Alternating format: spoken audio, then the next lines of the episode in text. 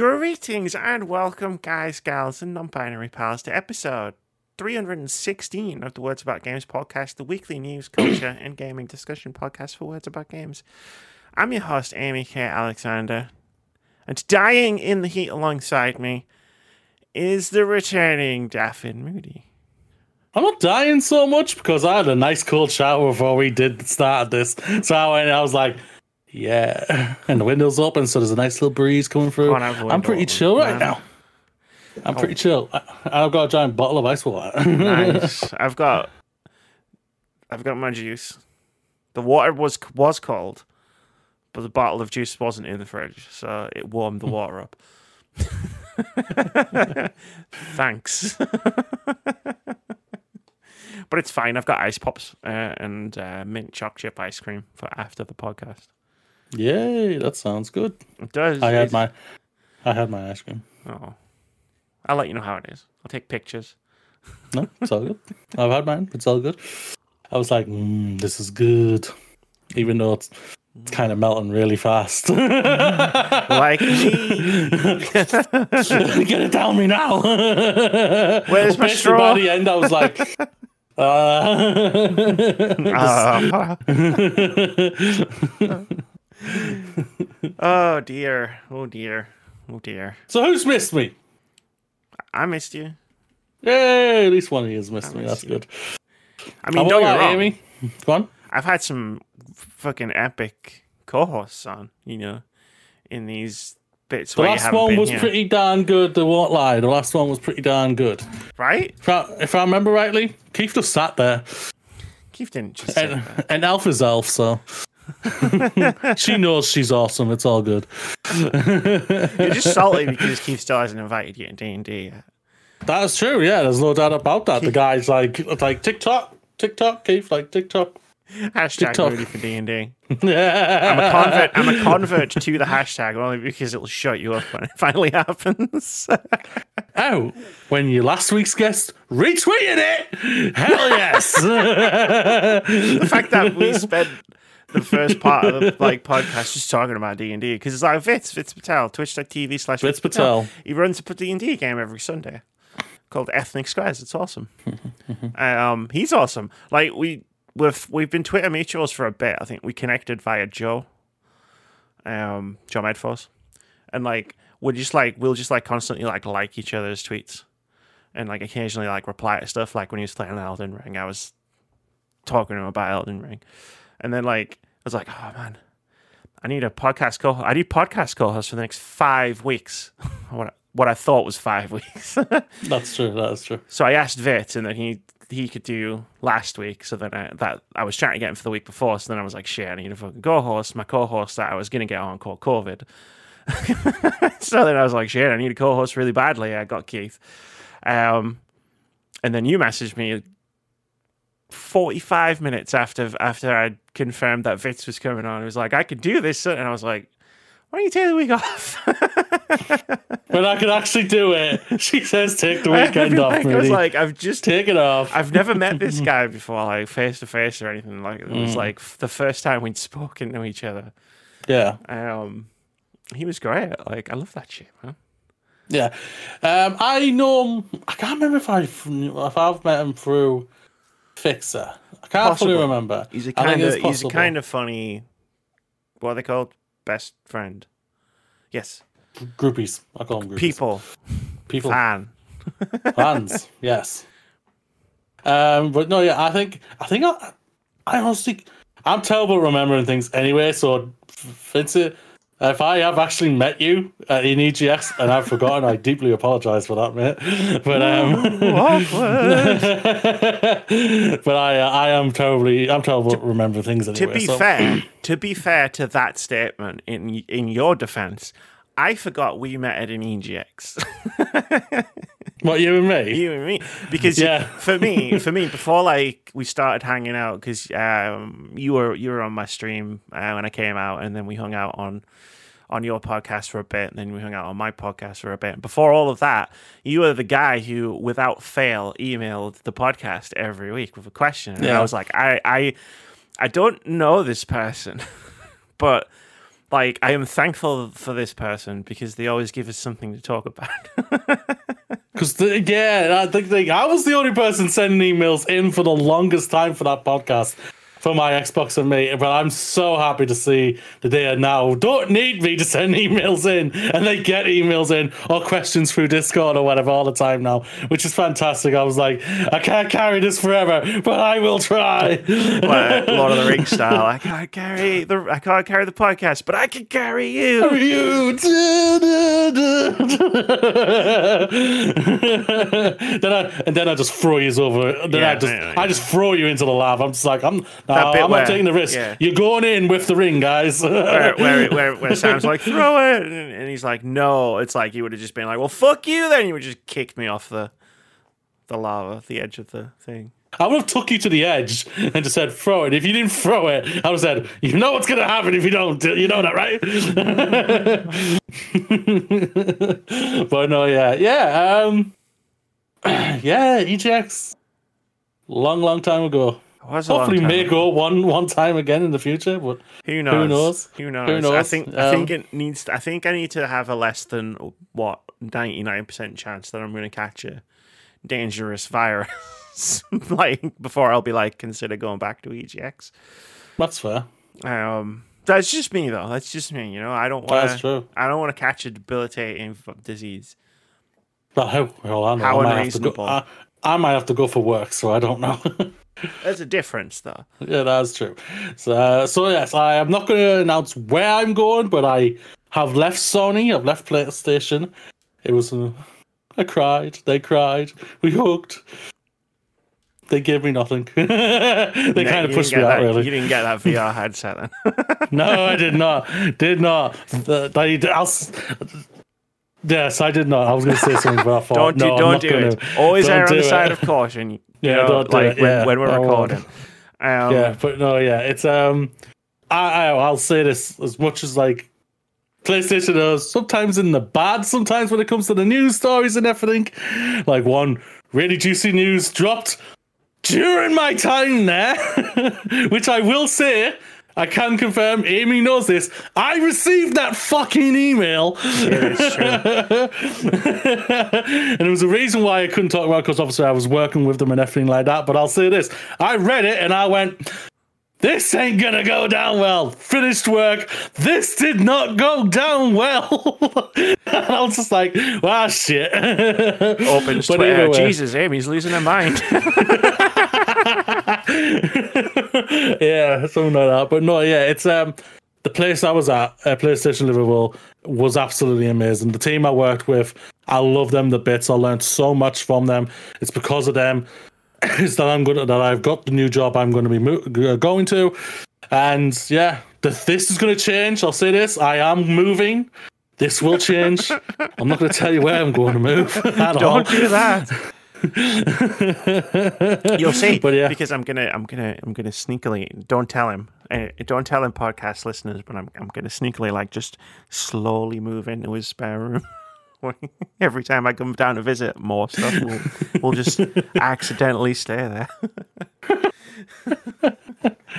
you can't get away from me that easily. but I am back on the podcast. I might miss the week that I'm moving. I'm not That- really sure. yeah, I look, I already- is that chance. don't get me wrong. Like I know you you're back more or less now, Mm-hmm. and that's awesome. Like eight months later, we could finally start. Like maybe he's doing that plan where we were gonna have like a rotating third chair. But I'm already in Possibly. my head being like he's gonna miss one week or two weeks while he's moving. like, and that's fucking fine. Take all the time you need. I know where you're moving to. It's not close. um, but you know when you when you tell everyone um, like what job you've got and where you're going to work and stuff, are you going to do that thing that everybody in the games industry does, where you record yourself like updating your Twitter bio? I don't know how to do that. Neither do I. It fucking infuriates me. Like I don't know how to capture the capture my screen like that. I wish I did.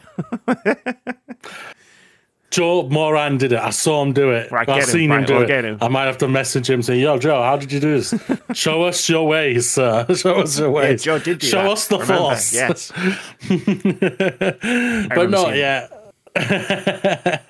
but no, yeah, it's um, yeah, I'm very excited to where I'm going. There's no doubt about that. It's very, I'm very excited. I'm very excited. I'm very excited for you to continue to. I mean, as much as I take the piss when you're not here, uh, and I do take the piss when you're not here. Like I'm very excited. Apart from episode 300, when you expected me to take the piss, and me and Joe just had a really heartfelt congratulations to you. But that was the one that you got, and then I it, know. all like 12 episodes after that. It was tit piss. I'm gonna do what Yeah, I'm gonna do, yeah, right? Yeah, but like, yeah, yeah, like I'm very yeah. excited for you to be like living out a dream. Like you doing doing what you're doing like is helping me to like do things that I want to do over things that I was just doing because that's what I was doing and I didn't know any better. So like Mm-hmm, from a completely selfish perspective on top of being like really happy for you, I'm also really like like you you have affected me in that way. So I do that. I affect. I infect people. it's true. Are we no, ask my former employees. Literally, when I caught COVID, we- I was off. Two more, pe- three people caught COVID as we- well. We, don't know if it was from me, but the assumption was by the end it was from me. So I'm just like, oh well. Are we revisiting the Amy never caught COVID until Moody went to PlayStation? Coincidence? Physically close to you. oh, it was interesting. That was interesting. I won't lie. like, uh, like one of them was my team leader. I deep, I was like, I made sure I was two meters away from the bugger when I asked him, to, "Can I go home? Because I'm dying right now."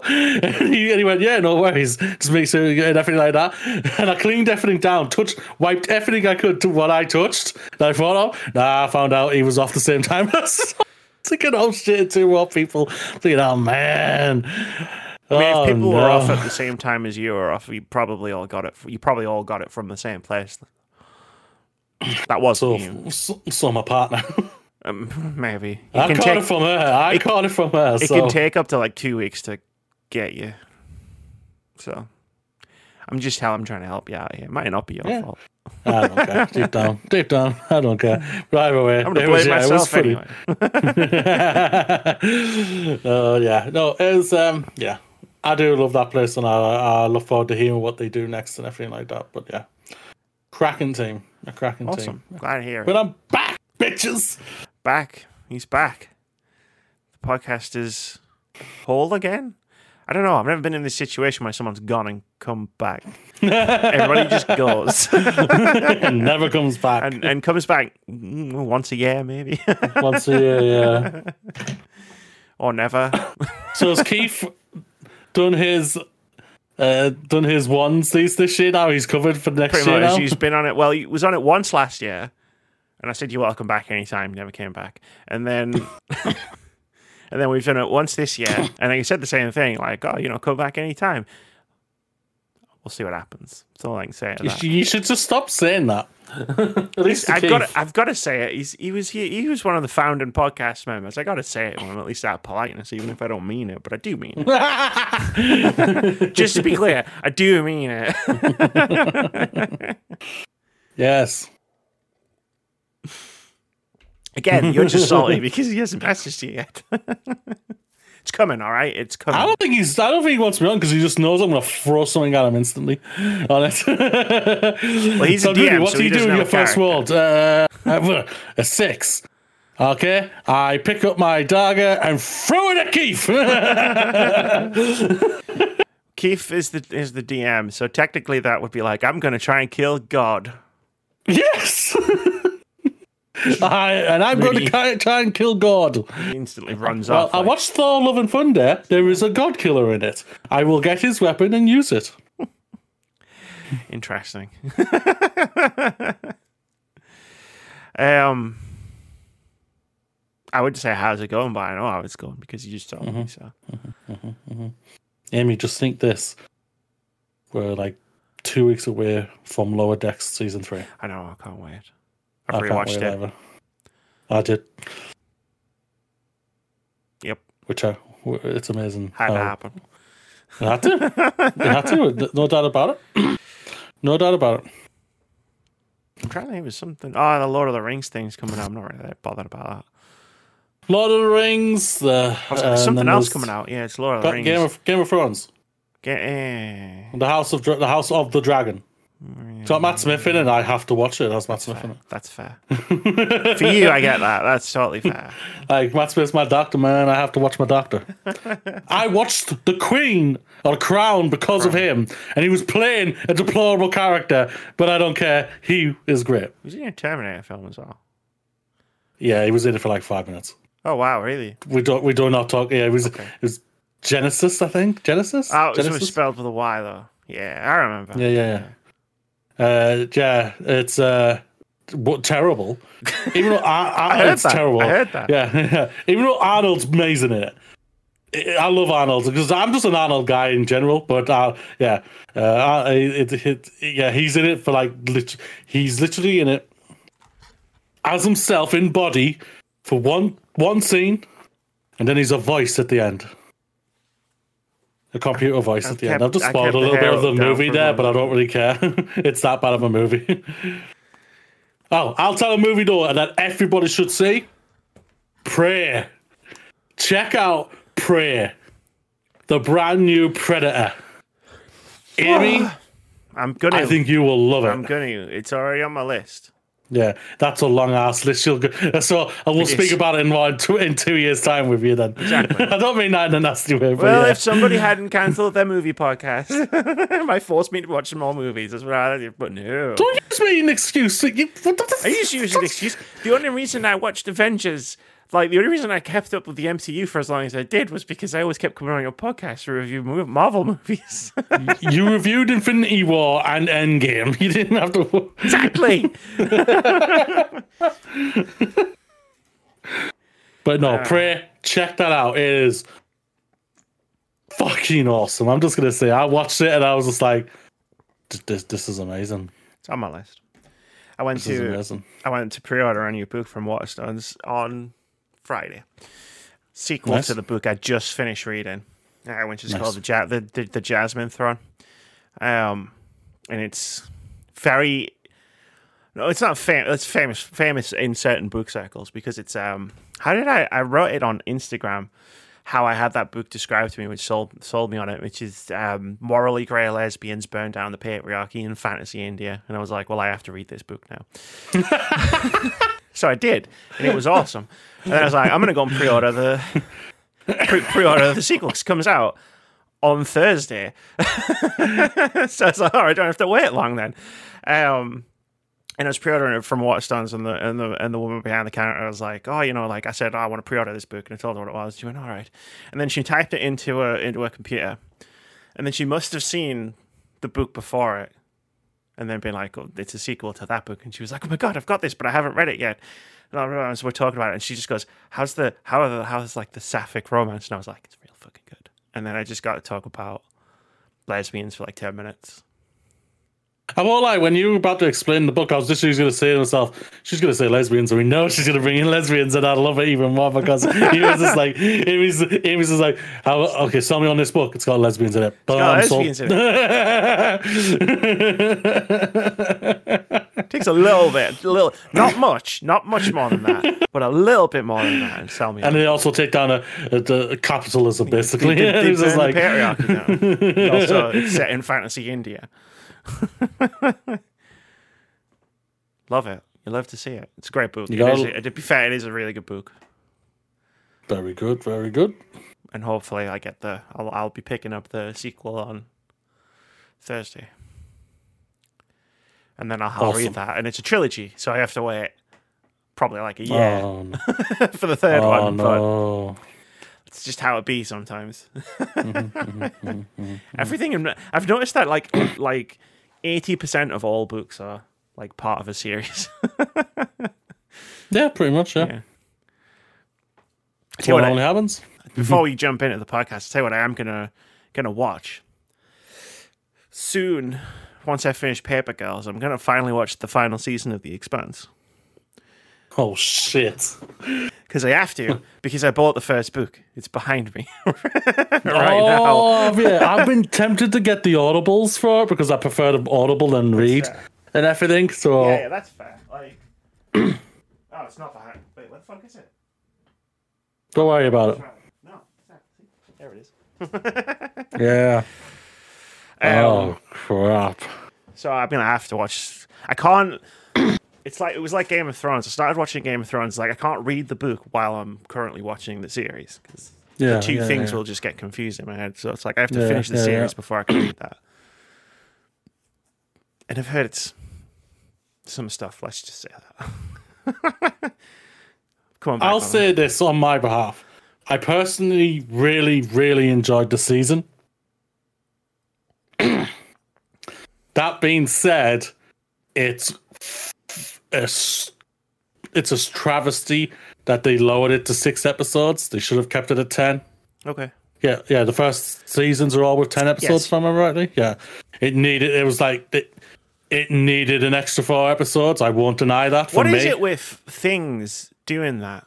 Like so many like It's the money that they're giving at the end of the day. It's just the sh- it's just the it's the the companies at the end of the day just saying we can only give you this amount of money. What can you do with that? And they, at the end of the they just said, "Well, we can do probably six episodes with it," and that's what they've decided to. Oh, you Stranger So Things, agree. and you go, we're gonna do nine episodes instead of eight, and you go, all right, cool. And every episode hmm. is gonna be the length of a film. what? That was so good. I loved it. I enjoyed it, loved but yeah. Jesus Christ, Yeah, yeah. watching Oh, those well, last I- two episodes was a commitment. Yeah, it was literally like watching the Lord of the Rings trilogy extended edition. Fuck, it's still. How, it's like, oh man, like we've hit like this massive like climax of like a storyline, and then and then you look at it and you think, how long's left? Two hours.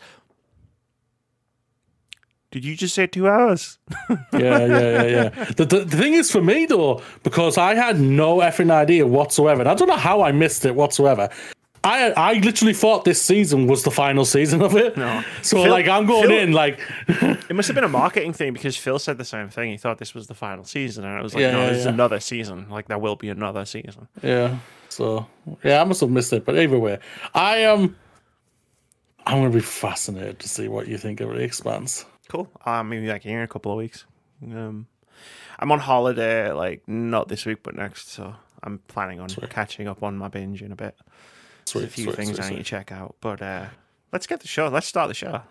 Yes, this is not the movie podcast thing you, you want me to restart to so you can Bring watch back, movies again. back,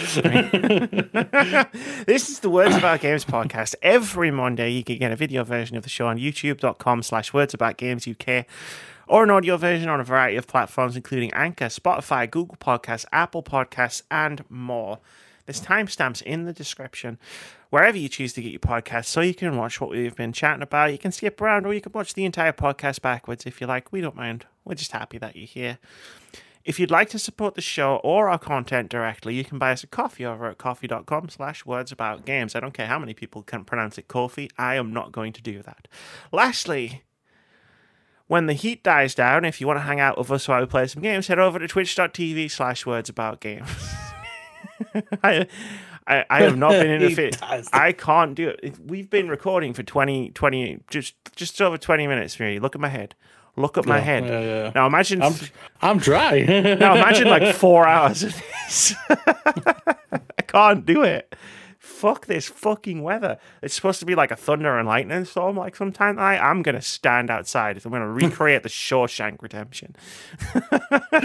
Me and Sophia, we watched No Way Home last night, um, and there's like there was a scene, obviously, after uh, after a certain thing happens, uh, and Spider-Man, uh, to- uh, Peter Parker is on a on a wall on a building, and the rain's coming down and everything. You hear Joe, Joe JJ John in the background and everything like that, and we're just like me and Sophia were just like, when it rains, we're doing that. we're just gonna stand there ominously, emotionally broken, yeah. while getting Like, it's like heatwave down too, by the right? rain. And while I'm on the subject of heatwave and and heat related um, phenomena, fuck you, Keith, for making the final boss of our D and D campaign a fucking fire breathing, fire exploding phoenix in the middle of a fucking heatwave.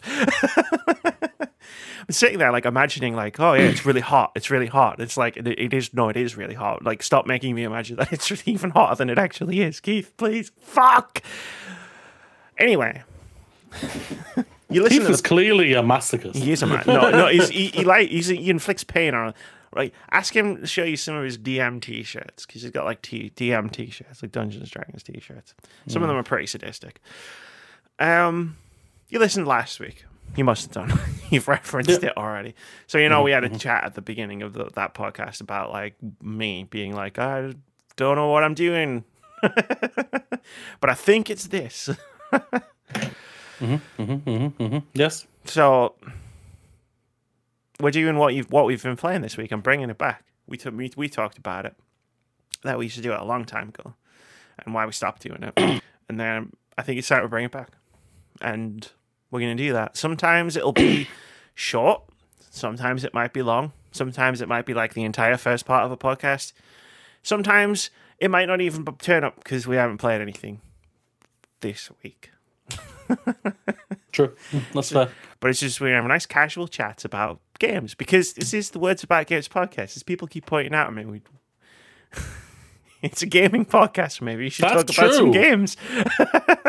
And we don't talk about games for at least forty-five minutes No, until we, we. we, we, start off we talk about D and D and books and films and TV shows, and then we talk about capitalism and the patriarchy and NFTs and sexism, and racism, and, les- feminism, and lesbians. and lesbians, and then I'm like, Yeah. okay, and then I give you a list of the games out, and then everyone's like, wait, why is it called the Words About Games podcast? I'm just kidding, but uh, I, I we're bringing it up in this episode because I've actually played game this week. So far, Ah, Is it the same game? It's the same game, right? same game. Two Point Campus. Oh, mine was a lesbian game. That was a lesbian game. I didn't know about it. Wait, I was playing a lesbian game too. I'm making a video about it.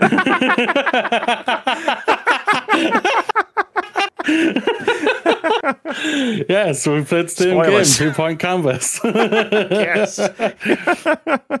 yeah, we played Two Point Campus. Like, I'm vexed, really, because it's such a good game. But all I want to Yes. do is play the sandbox, and you have to Yes. complete like four levels before you can unlock it. And I'm like, for fuck's Yep. sake. yeah.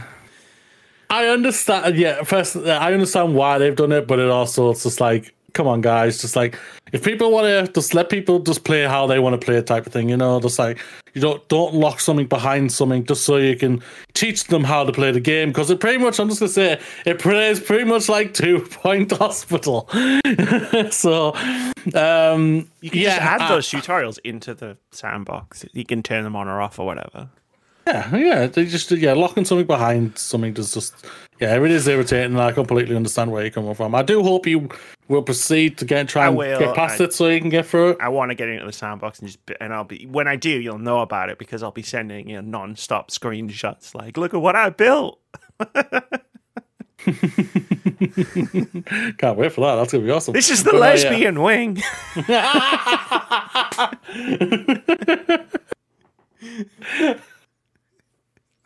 we found our theme for this week's podcast.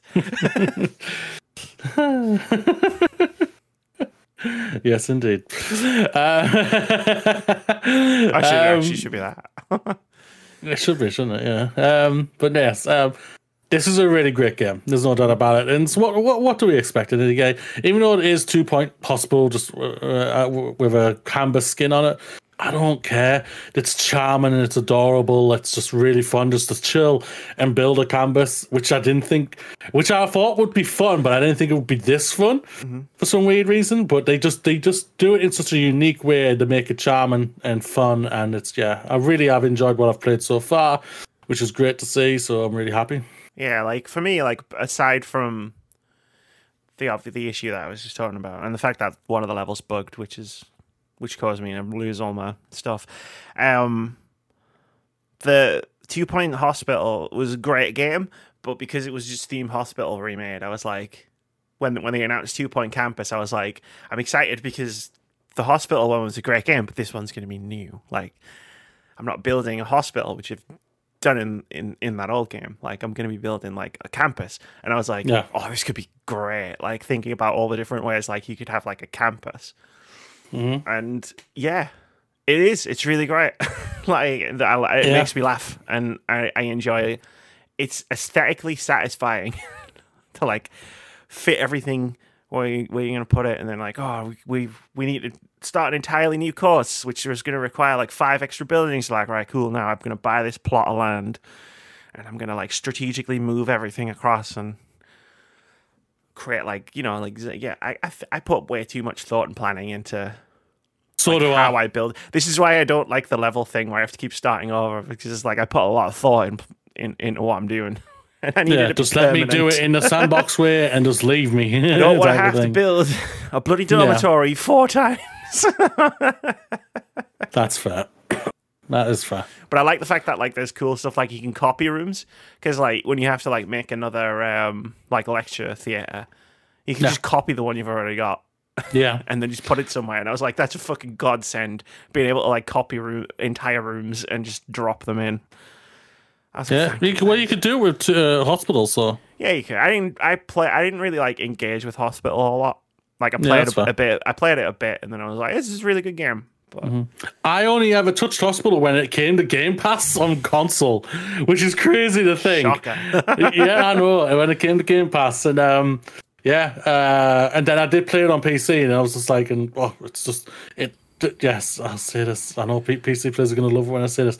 Yes, it plays a lot more better on PC. I know, but I don't care. I've been it's still playing played. It's still played PC. f- re- really well on console with a with a with a controller. I thought it did a very good job on that. But yeah, it's awesome. um, I've also been playing Unpacking, but not playing Unpacking. I mean, that like the really good thing about Unpacking is so I played it obviously, and then before I wrote an entire script about it, and I played it once before. Um, and now like it's so good to be able to like because I'm making this video, right? And if I say something in the video, like that's like, oh, like you can do this in the game, or this happens in the game. It's like, and I don't have any footage of it because I've got like six hours of fucking footage of it already, and sometimes going through it can be difficult. Like, um, I can just load the game up, and because of the type of game it is, I could just go in and just catch the footage I need. Like, I made a I made I made a joke. I talked about it on I tweeted about it where I was like, I made a joke about a toaster, and I was like, I can just go in into unpacking and spend like two minutes recording the thing I need. it's such a nice way to make a video because like every other video like this I've made in the past, like Bloodborne and Dark Souls and Control and stuff, the footage I've got is the footage I've got. Like if I need something specific, like or like it would be nice to have something specific for like Yeah. Bloodborne, I'd have to play like all the way through Bloodborne to get to that one bit to get that one specific bit of footage, and so it never happened. Whereas in unpacking, I think about a dozen times this week I've gone, oh, it'd be really good if I had this. And I've just done it. yeah. But uh, yeah, it's it's a great game. That's good to hear. Like I say, I like I say, I really enjoyed the game and everything like that. But to hear what you've gone through with it is incredible. uh, the only other game I've played is uh, Yu-Gi-Oh! Master Duel. Ah, shock! I'm shocked. The game will not let go of me, Amy. It really hasn't. It's disgusting. I'm actually I'm going to throw up my Steam page. I want to have a look. How many I'm hours? curious how many played? hours I've got on this That's thing. fair. It is probably disgusting. That's fair. Okay, I, while you're looking up that, I, I was gonna play this the cat game Stray this week. yeah, Uh, it will it will be next week when it's cooler and I can because I want to stream it. Seems like a good streaming game. Yeah, I'm gonna wait until that comes to disc. And That's fair. because Boom- Boomerang have it on, so, So I'm gonna get I- that on disc. So I'm gonna get it for disc. I yeah, I just bought uh, PS Plus Extra for a month to to just to get it. Oh fuck yeah, I forgot about that. So I don't actually need to do that. I can just pay like Turns out the PS Plus Extra library is actually really good. Um, Oh yeah, like yeah, yeah. I, I'm like I'm pla- like I'm planning a lot of retrospectives, um, and I'm like, okay, like at least I know like these games currently are uh, Yeah. are in this, so like I can if I want to play these games, I can get them. How many hours have you played Master Duel for?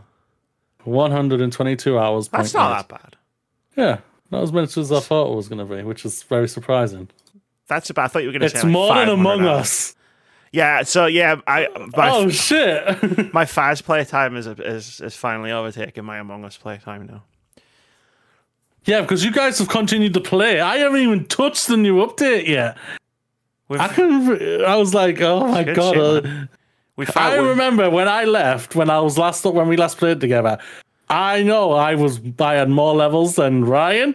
I know I'm nowhere near that anymore, and I know I am. No, um, Like you're probably just 100 levels ahead of me now. I don't now. know. I'm over three hundred. Um, that, yeah, you're probably over 100 level. Fucking hell, man.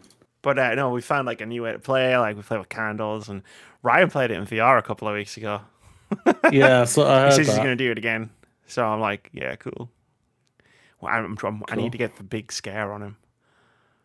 Like he said, it was interesting when a little girl ghost ran through his legs, and because he was in VR, they ran it ran through his legs, and uh, Sweet. that was that was pretty funny. I can Um, believe that. But uh, we never got the big fright where he like fell over or threw up or something. You know, it's like that's what I'm going for. and to be fair, it was like I would say I, he knows this because in the stream I was telling him like we have to go for the big one, right? And I need you to like fall over or some shit because we had his camera up on the stream. I was like, you have to fucking, I want you to pass out. Jesus. The good thing about me moving everything like that, I'm gonna have space where I'll be able to use my VR headset, so I'm good about that. That does not mean I'm gonna play Faz in it. No, but I have a um, better idea. I, once I get a VR headset again, I've got a better idea. But we'll it's a shame, it. shame, shame. Facebook just put the price up on them. Yeah, well, I, I've been waiting for PlayStation to see what they do um, for their headset. 'cause I might get that one instead. We'll see what it is. Um, Well, th- there's pictures out there. you know what? I, mean. we know what it looks like. Yeah, I know what it Yeah, looks yeah. like. yeah, yeah, yeah. I think it's probably going to be the three hundred dollar mark. I mean, it's so- the controllers. That's all I need to know, like how the controllers work, because the move controllers were awful. But again, there'll be a reveal. We'll have a whole thing. We'll probably end up talking about it on the podcast. Yeah, probably. Um, speaking of podcast, shall we continue? Get to the news at long last. Eh, I like talking mm-hmm. about games. So do I. So do I. we are the words about games podcast Exactly. after all. Let's talk about games we've played. No, not on this podcast. Let's get political and talk about companies and capitalism. oh wait. this isn't political. Wait, is everything? Yeah, okay. This bit isn't political. Uh, Microsoft claims Sony pays for blocking rights to keep games off Xbox Game Pass. This is from Tom Warren over at The Verge. He writes Microsoft has claimed Sony pays for blocking rights to stop developers from adding their content to Xbox Game Pass. The explosive claims are part of documents filed with Brazil's national competition regulator and part of a review of Microsoft's acquisition of Activision Blizzard. Uh, quote, Microsoft's ability to continue expanding Game Pass has been hampered by Sony's desire to inhibit such growth, end quote. Uh, claims Microsoft in an August 9th filing to the Administrative Council for Economic Defense, CADE. As translated from Portuguese, quote, Sony pays for blocking rights to prevent developers from adding content to Game Pass and other competing subscription services, end quote. It's not clear exactly what Microsoft is referring to, but contracts for publishing games can be complex, particularly when rights for streaming and subscription services are involved. Documents filed in the Epic Games v Apple trial last year revealed Microsoft had been considering lowering the revenue split for PC games, quote, in exchange for the grant of streaming rights to Microsoft, end quote. If Microsoft had proceeded with its plans, that could have led to the company securing exclusive streaming rights on some games, preventing them from being available on rival streaming services. It all depends on how publishing contracts are written, and both Microsoft and Sony regularly secure game exclusives that involve timed releases, console exclusivity, and lots of marketing dollars.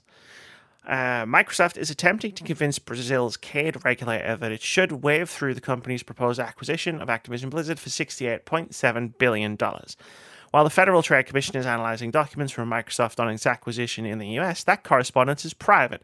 That's not the case in Brazil, where its competition regulator offers up public documents that provide unique insight into the business competition between Microsoft and Sony. This um, when I saw this, I was just like, "Are we surprised here?" Yeah, I, I saw this headline, right? Like, not maybe it's not this specific one, but I was like, this Yeah. is the thing. This is the story as it's appearing on Twitter. And I was like, this is the dumbest thing so many people are going to get mad about on Twitter this week. Yeah, yeah, yeah, yeah. yeah, yeah. In game. At the end of the day, yeah, yeah, no doubt about it. Yeah, and it is. It's just like, come on, guys, are you really not surprised by this? Like, I'm not whatsoever. Like- what? Mike, Sony are literally a, a, billion dollar company fighting against a trillion dollar company here. They have to do something to try and stop, try and slow it. That's how. That's just how it is. how it is in the business and everything, and that's what they're going to go for. And if they want to play dirty, let the buggers play dirty. It's I don't not really even- care.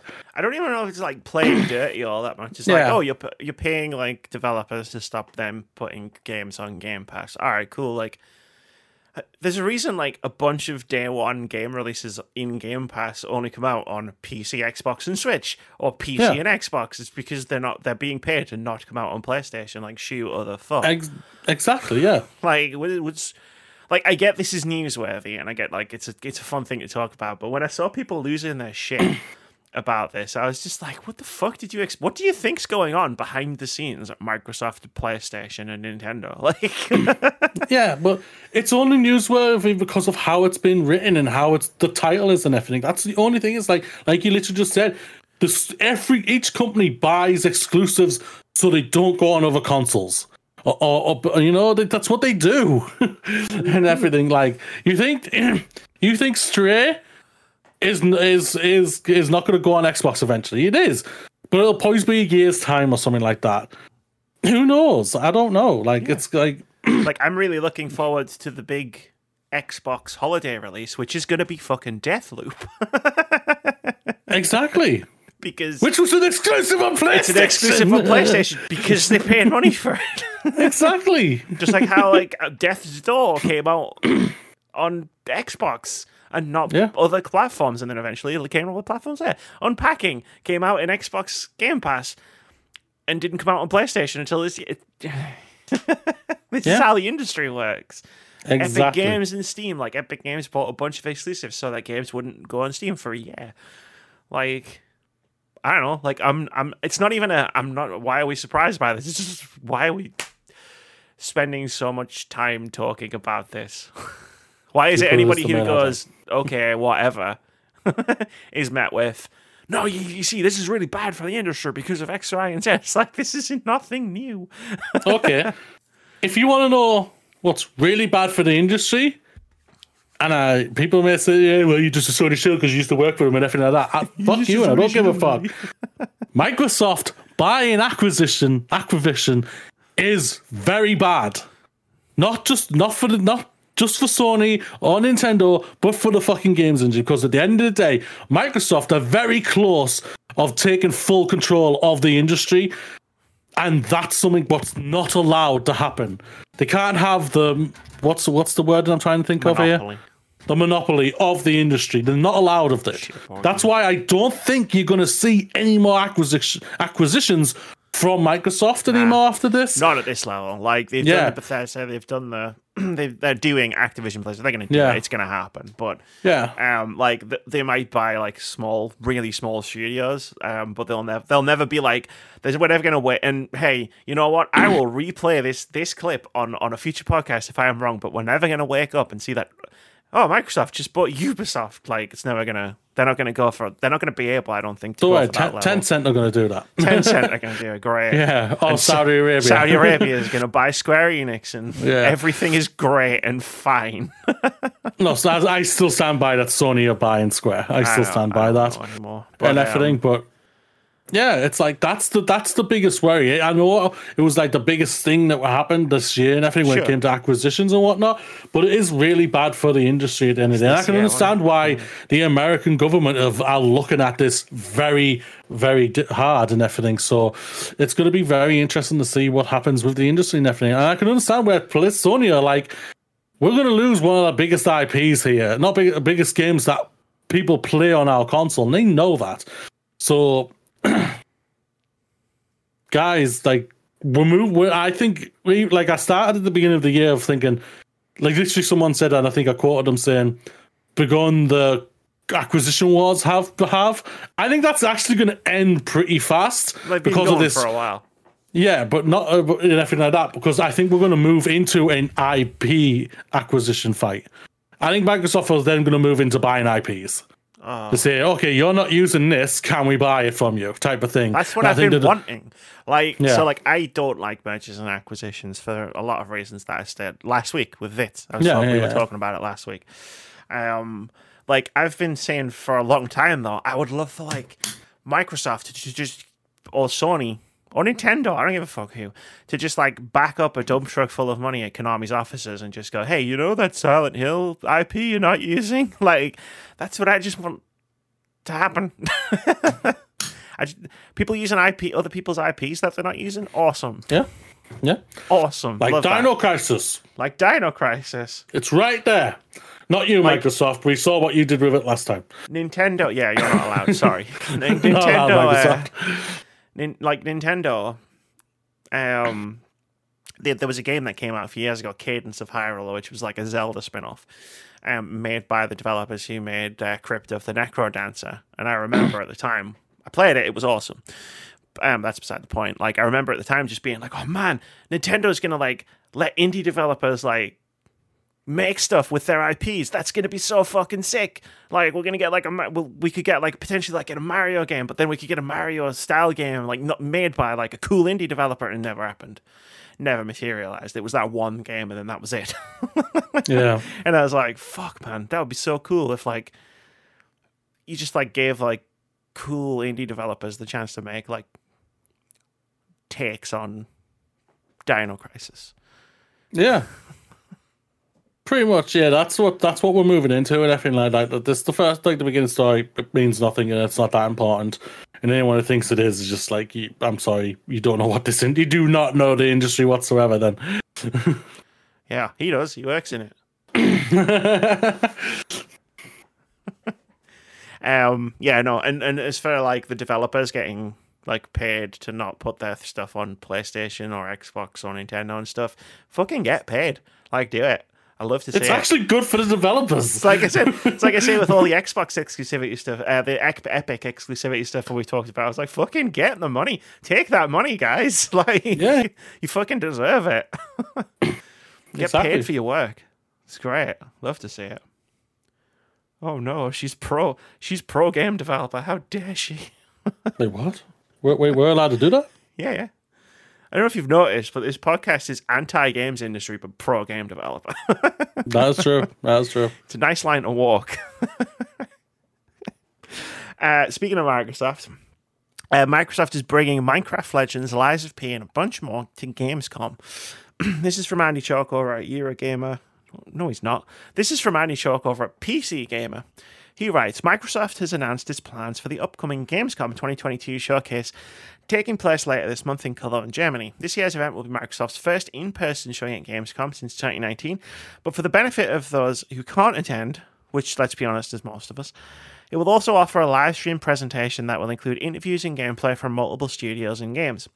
The Xbox booth at Gamescom live stream will begin at 5am PT, 8am ET on August 25th and run until 11am PT slash 2pm ET. So, uh, six hours. Along with English language broadcast, the event will also be available in German, French, Polish, Italian, Spanish, Latin American, and Castilian, Brazilian, Portuguese, Japanese, Korean, and Chinese simplified, along with ASL, BSL, and DGS interpretation in English audio descriptions. A detailed schedule will be released closer to Gamescom, but this is quote a taste of what to expect end quote. Um, so it's a it's a bullet point of the games that they've announced, and there'll be more. Uh, so we got Microsoft Flight Simulator, Gunfire Reborn, Sea of Thieves, Lives, Lies of P, High on Life, Grounded, Pentiment, A Plague Tale Requiem, Minecraft Legends, Planet of Lana, and Age of Empires 4. How much are you hoping for a Planet of Lana release date? I don't think it'll get one. Uh, not at this. Maybe at the at the Jeff Keighley Fun Time Spectacular or whatever it's called. Um, oh yeah, yeah. Are we reacting to that? Do, do Um, yes, I so I have been downloading the clips from June and, and edit trying starting to like think about editing them into Oh, so you saw my alien one again? into no, not the alien one, Moody. When the rock turned up and I went to sleep. or when uh, when it was like when the fourth horror shooter action game came on and we started playing with our Star Trek models. That's what I'm more thinking. Like, yeah, let's get that. I still want my alien all thing in there. oh, your alien thing's going in. If if I think your alien thing's probably going to be the first clip. I'm not going to lie. Um, like- the, you need you need screaming right from the we beginning. should. Like, before- like we'll talk about Microsoft in a second. I, I think Gamescom opening night live is going to have the same energy as Summer Oh, Games Fest. hell yeah! Oh yeah, two hours long. And I just I want think he said like there's 50 games or something else they're going to show. Yeah, I just want to throw it out there as well. I was like, when we did the podcast pre three podcast, and I was talking to Tori, I literally said, I don't think Summer Games Fest is going to be that good, and it wasn't. I don't think Gamescom opening night live is going to be that good. Yep.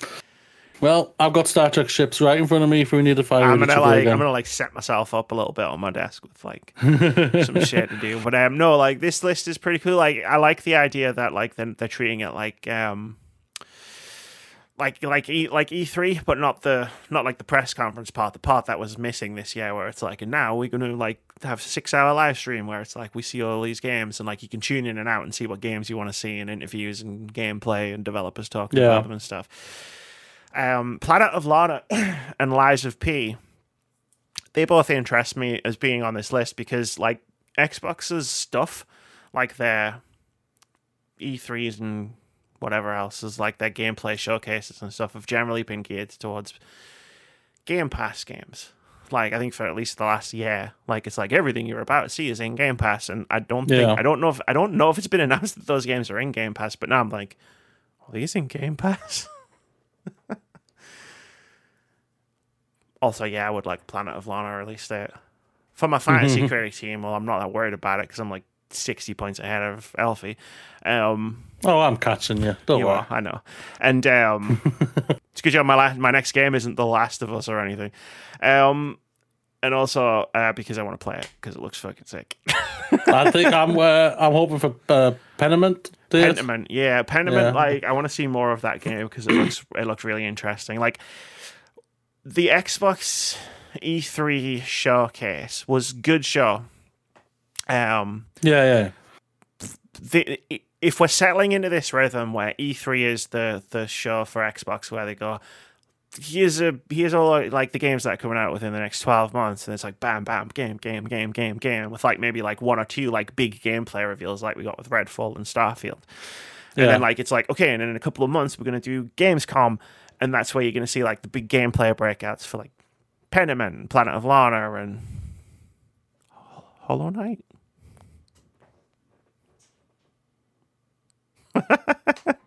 That'd be nice. Uh, It was pretty crazy that the first time you see it was on Nintendo. The second time you see it, and we wait years. Xbox. We wait literal years where I'm like, please, Nintendo, give it to me. Every time there's a direct, I'm like, I need it. I need it. And So- then just out of fucking nowhere. so you so you know what that means? Like the next PlayStation thing is going to have Hello on it, right? Just to complete the circle. Why not? They gave me a taste. That's the problem, Moody. They gave me a taste. Mm, I need Yeah. more. I don't give a shit if it doesn't come out this year. I just want to see more of it. That's true. But yeah, um, yeah, uh, it's going to be fun. I think it's going to be just fun, just like to react to like obviously Summer Games Fest. But We're yeah, not well, doing I this think 'cause it's a Microsoft. six-hour stream. I'm just going to throw that out there right now. Oh, We're hell not reacting fucking to no. a six-hour Hell, stream. I ain't doing it. No, even I wouldn't do that. But no, yeah, I think it's uh, it's just good. I think they do the right balance when it comes to how the they talk about it, but they're also going to show gameplay. Mm-hmm. Not like Jeff Keighley, they show gameplay and then stand there and talk and look at each other, trying to look at each other lovingly, but it doesn't work Yeah. because it gets creepy. like I like this idea that you can split those two shows in half in, in into two different shows because I think you need to keep the energy and the pace up when you're doing a reveals driven showcase, which is what E3 was. Yeah, Um, and you can slow it down a couple of times, like they did again with Redfield, Redfall and Starfield. Um, but for the most part, you do need to be like quite snappy and quite quick. And then to say, okay, boom, here's a six-hour show. It's going to be in August, and it's going to have like twenty-minute slots of like all these different games. I, I don't know if it's twenty minutes. I'm just that's just me spitballing, and I love that. I love that as a concept because everybody wins. Everybody wins. A W for you. A W for you. W for everyone. W. But Amy, But it's that halftime show. It's that halftime show. Oh, I'm gonna die. Indie game of the week. How you doing? I'm good. I'm still pretty dry. I'm not gonna lie. Oh, Moody, I can have my window open. I have a window open, right? Um, two days ago, three days ago, whenever I started or editing the, the unpacking video, and I swear to God, I'm not even. I usually I'll exaggerate. I exaggerate a lot. I'm not exaggerating when I say there was a dog barking out in someone's garden for an hour. For an hour. Begging for some water. I don't know why. there was a dog out there. It was barking for an hour, and I was just like, "Do I need to call someone? Do, do I need to call like Animal Protective Services or something? Like, what the fuck is happening? This dog's been going non-stop and nobody's come out." But uh, yeah, that's that's just that's just the what it's like if I open that window. It's like a wall of noise. It's great, really, for doing. I hope mine. I hope it isn't as bit noise, noisy on my end. In my new place. Fingers crossed. Um, but yes, it's time. Indie game of the week. This is the thing that we do in the middle of every podcast every week where we talk about a cool looking, upcoming indie game. This week's indie game of the week is BLINNK with two ends. And the vacuum says BLINNK in the vacuum of space. And the store description says, Welcome to the first day of your new life on the remote space station Norpopolis where everyone is a happy employee of the intergalactic conglomerate Norp Corp. See what I did there. Today, the station's beloved mayor and CEO, Mr. Norp, has demanded one thing and one thing only the greatest sandwich in the galaxy. But after the sandwich creating experiment goes wrong, mischievous lab creatures called Groobs escape across Norpopolis. Along with your bumbling robot companion BLINNK, you are tasked with hunting down the pesky Groobs and bringing them back to the lab before Mr. Norp discovers the truth.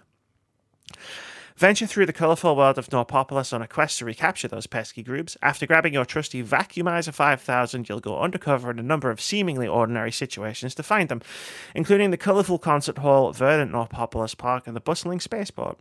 Encounter vibrant station residents like Nasal, the stubborn dentist, and Stike, the hyper organised park ranger. Made for autistic people with autistic people, BLINNK in the Vacuum of Space is handmade to support and enhance the experience of neurodiverse users. Reams of accessibility features allow for deep customization of the sound and visuals of your experience. Each level offers exciting and stress free versions of everyday interactions without any fear of discouragement. This is being developed and published by Changing Day and is coming fall 2022 to Steam VR and MetaQuest. There is a link to the Steam store page in the description if you want to go and have a look at the game, watch the trailer, read the stuff, wishlist the game. Always wishlist the game, it really supports the developers. Uh, cool game. that sounds awesome. Like I say, we always always looking out for some cool games to play, so I can't wait. Hell yeah, hell yeah! You can play it. you have a thing. You have a meta quest. I don't. I'm gonna be coming around your house to play it. This is while I'm stealthily moving in to your spare room. But I mean, did you leave your computer here? No. What are you talking about? Oh no, it really, it's not here. I guess I better come and get it. And then that's when I bring the last of my stuff over. And the next thing you know, we're doing a podcast in a mini spare room. Is a mini spare room. Probably hotter than this room. Ah. It would be for all electronics. um, but yeah, this looks like a cool game. Go wishlist it. Go follow the devs on social media. go do all those things. If you have a VR headset, maybe keep an eye out for the game. Fall 2022. Back to the news. I'm glad you're here because, like, you're keeping me on track as I melt body, mind, and soul. Everything, everything is melting right now. Um, Nintendo has no plans to increase Switch price, quote, at this point, end quote. This is from Justin Reeve over at The Gamer. He writes, President at Nintendo, Shuntara Furukawa, Shintaro Furukawa, recently described how the company has no plans to increase the price of the Switch at this point in order to, quote, avoid pricing people out, end quote. This comes in the wake of news that the Switch sales have dropped over 20% in recent months on account of the ongoing semiconductor shortage, contributing to a 29% plummet in profits over the course of the past financial year. Furukawa said, Furukawa said during an interview by Nikkei, quote, We're not considering it at this point for two reasons. In order to offer unique entertainment to a wide range of customers, we want to avoid pricing people out. Our competition is the variety of entertainment in the world, and we always think about pricing in terms of the value of the fun we offer. Nintendo will continue to sell three models the standard model, the Switch Lite with reduced price, size, and features, and the OLED model. We'll work out the best strategy as we go along. We're doing our best to procure high quality products at an appropriate price with an eye towards the next few years. End quote. The executive added that, quote, for the time being, our OLED model will continue to be less profitable than our other models. Costs have undoubtedly increased for shipping, not only by air but also by sea. We're thinking about what we can do, end quote. When it comes to sales targets, Furukawa remained fairly reserved, noting that, quote, all I can say is that we'll keep we'll try to keep up with sales at the same pace. Having hit software also gives a boost to hardware. We have a lineup of new games that will allow us to take a crack at meeting our sales forecast, including Splatoon 3 coming out in September and Pokemon Scarlet and Violet in November. End quote. Um, it would be like so. There's been like discourse that I've tried to avoid as much as possible. Um, recently about That's like, fair. oh, what would like people like, oh man, like the console makers, like they should be raising their prices or whatever. I don't know if that's the discourse. Again, I've been trying to avoid it but uh, like it would be in the in the midst of a gigantic cost of living crisis for like the entire like world it would be an interesting move to raise the price of the product that you sell like and i get it right like you know prices are going up on everything Yeah. but like you don't want to be the first one right like switch Hell no. playstation xbox you don't want to be the first one to go we're going to jack our prices up while you are struggling to pay for your energy bills Well, like it would massively be stupid and idiotic if either of them did it. But on top of that, it's just like with everything that's going on in Taiwan right now, it's just like, guys, you're struggling to get your chips anyway, so you can get these consoles even built. So raising the prices would just be massively more idiotic because you probably don't even have that many consoles to be able to throw out to even sell them anywhere right now. And with with recessions in America and the UK going to hit one in about October, apparently, it's like. Well, there's no money. nobody So- has any money. Like this is the I thing. know. This is the thing. It's like nobody has any money. Like we we've been through this with the oh well we have to raise we have to raise the prices of the games from sixty dollars to seventy dollars because the production costs of video making video games has gone up massively, but the price hasn't gone up. Well, number one, yeah, it did in the rest of the world. It went up consistently. Um and and number two, like we're not getting paid that much more money y'all. Mm-hmm. like we have to be able to afford to buy these things. I haven't bought, never mind at seventy pounds, because I haven't bought a single game at seventy pounds. I haven't bought a game at sixty pounds since 2020, and that was Final Fantasy VII remake. So like I made an exception for that because, as you might remember, I couldn't get a hold of it very easily, so I just bought the damn thing. If it had been any other game but Final Fantasy VII Remake, I wouldn't have spent that money. Like, I don't remember the last time I bought a AAA full price game at full price. And that's because I'm not getting paid that much more money than I was a few years ago. So like, let's not like talk about rising the, the the cost of like all of the things because at the end of the day, I'm just going to be pre- like even for Furukawa notes in his statement or whatever it was to Nikkei, we're going to price people out of this, and we don't Yeah. want to do that.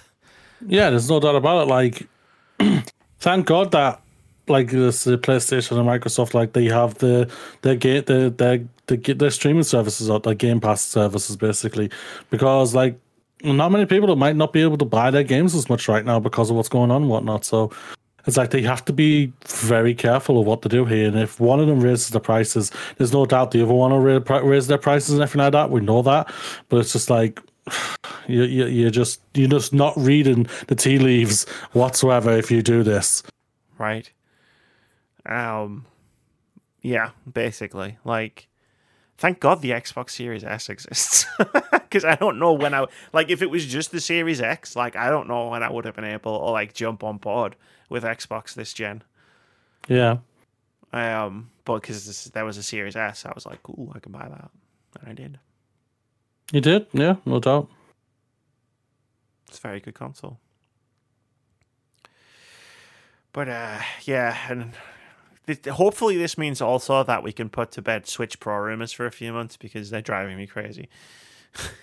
That's never going to stop, and you know that. Em. I just I hate seeing a trend every few months when it's just like for fucking God's sake, guys, we've been down this road so many times. Stop it, Jeff. Shut up, Jeff. You know which Jeff I'm talking about. You know, you know who I'm talking about. I don't want to hear it. I'm sick of The hearing it. about it, it's not his fault that other sites just decide just to take what he says as as the Lord coming down, giving giving all the news and everything. Every sites just come out and say it and just say. This person said this, so that means it's true. Uh, even though he says it's probably it may not be true, but it's what I've heard, type of thing. This is 100 percent true. uh huh. yes, I'm really reveling in that Silent Hill reveal. and then looking forward to playing on my Switch Pro. like, I don't know. Oh dear, more? More. More.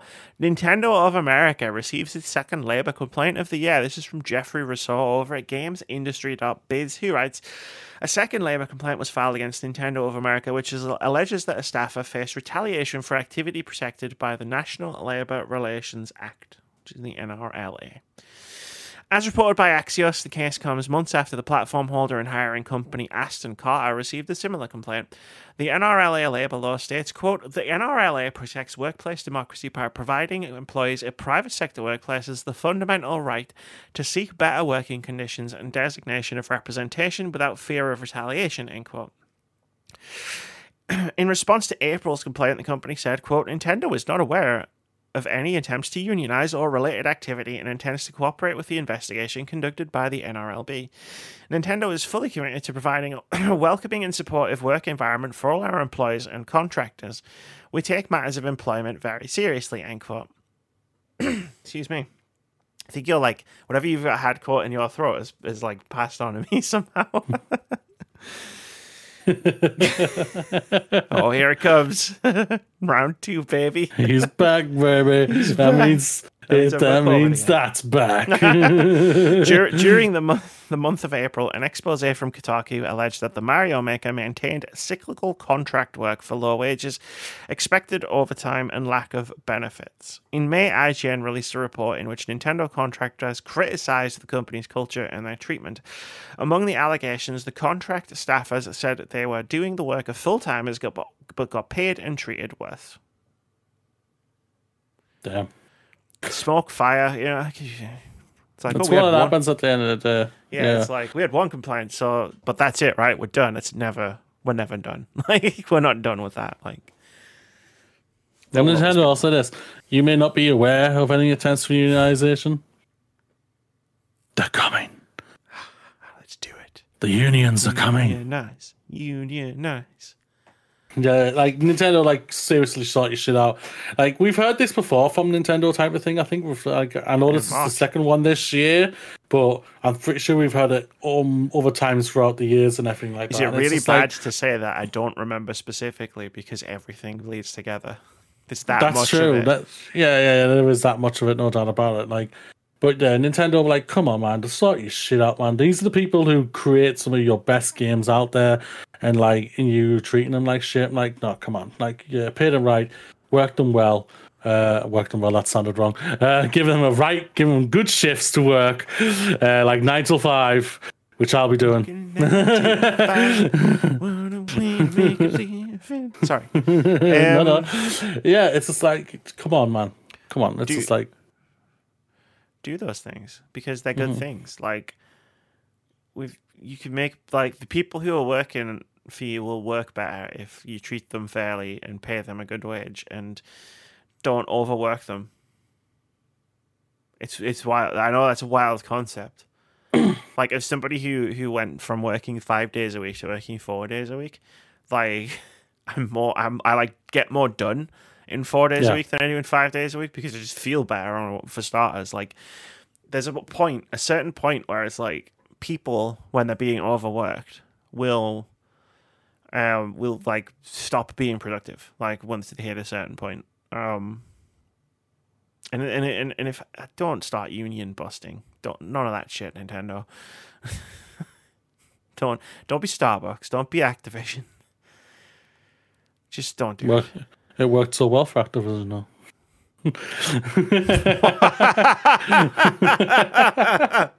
ah, But Fun yeah, no, yeah, times. Nintendo sorted shit out. Yeah. Sorted shit out. I wonder if it's a culture issue though. Like, no, what I mean by It's that is that from just because of like we going off like what the Asian culture is and everything like that. They are like to Well- work, always to be busy, always doing something and everything like that. Um, and I wonder if it's that type of thing. I'm not. I'm not trying to defend it. That doesn't. And it No, sounds like I'm doing that. It's not what I mean. But I do wonder if maybe it's just like this is. It's we are a Japanese company. We work this type of way. You're going to work this type of way, and it's a wrong thing to obviously try to enforce and imply on other companies and everything that you're on if they're in, it, especially in like different countries. But it's just like, like the rest of the world don't do this. Japan, yeah, it's. It, I mean, it's not acceptable in any part of the world, but yeah, like I don't know if it's a cultural issue, but it, it's a systemic issue. Like when the first one of this type of story broke many years ago, um, like it was always going to be followed by like stories at every like major company and probably even some smaller ones. In fact, definitely we've Yeah. seen some smaller ones as well, um, because it's a systemic issue. Like the thing is, right, like the the the, the video game by and large, the video game industry, like developers and, and big publishers and small publishers, are um, are run by a certain type of person, or at least like for the most part, right? Especially historically, right? Um, and so the like the the way that they run things, right, is going to be like the same at a lot of different companies, right? Like you think about how many like bio think about bioware magic as an example right because we we did that with anthem and and mass effect when we talked about those two games like think about all of the the people who thought that was a good great idea um or even the people who didn't think it was a great idea but worked through it how many of those people then split off from bioware to go and start their own companies?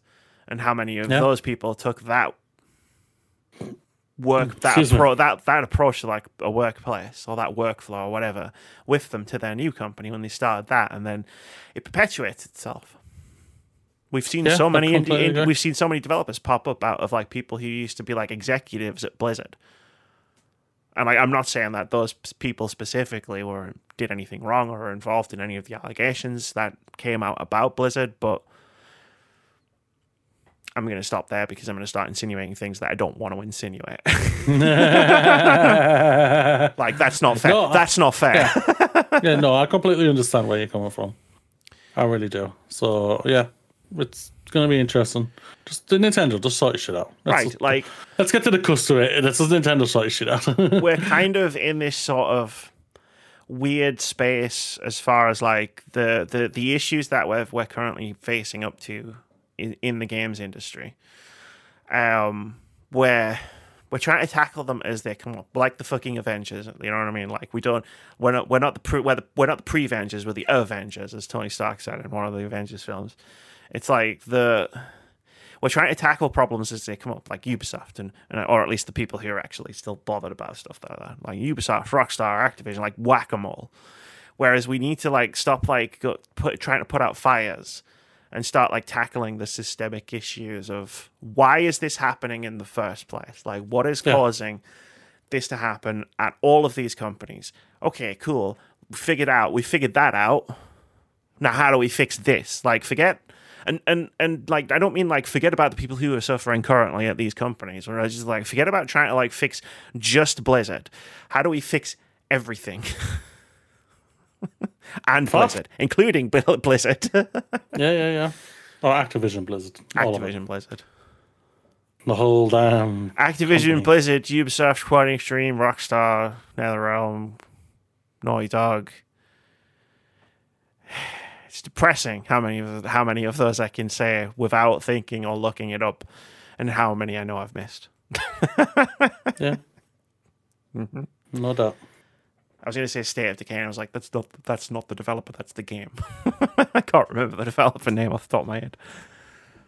But uh, yeah, it's it, we need to tackle it on a systemic level as opposed to just on an individual level. We need to do both, ideally. But Yeah, completely agree.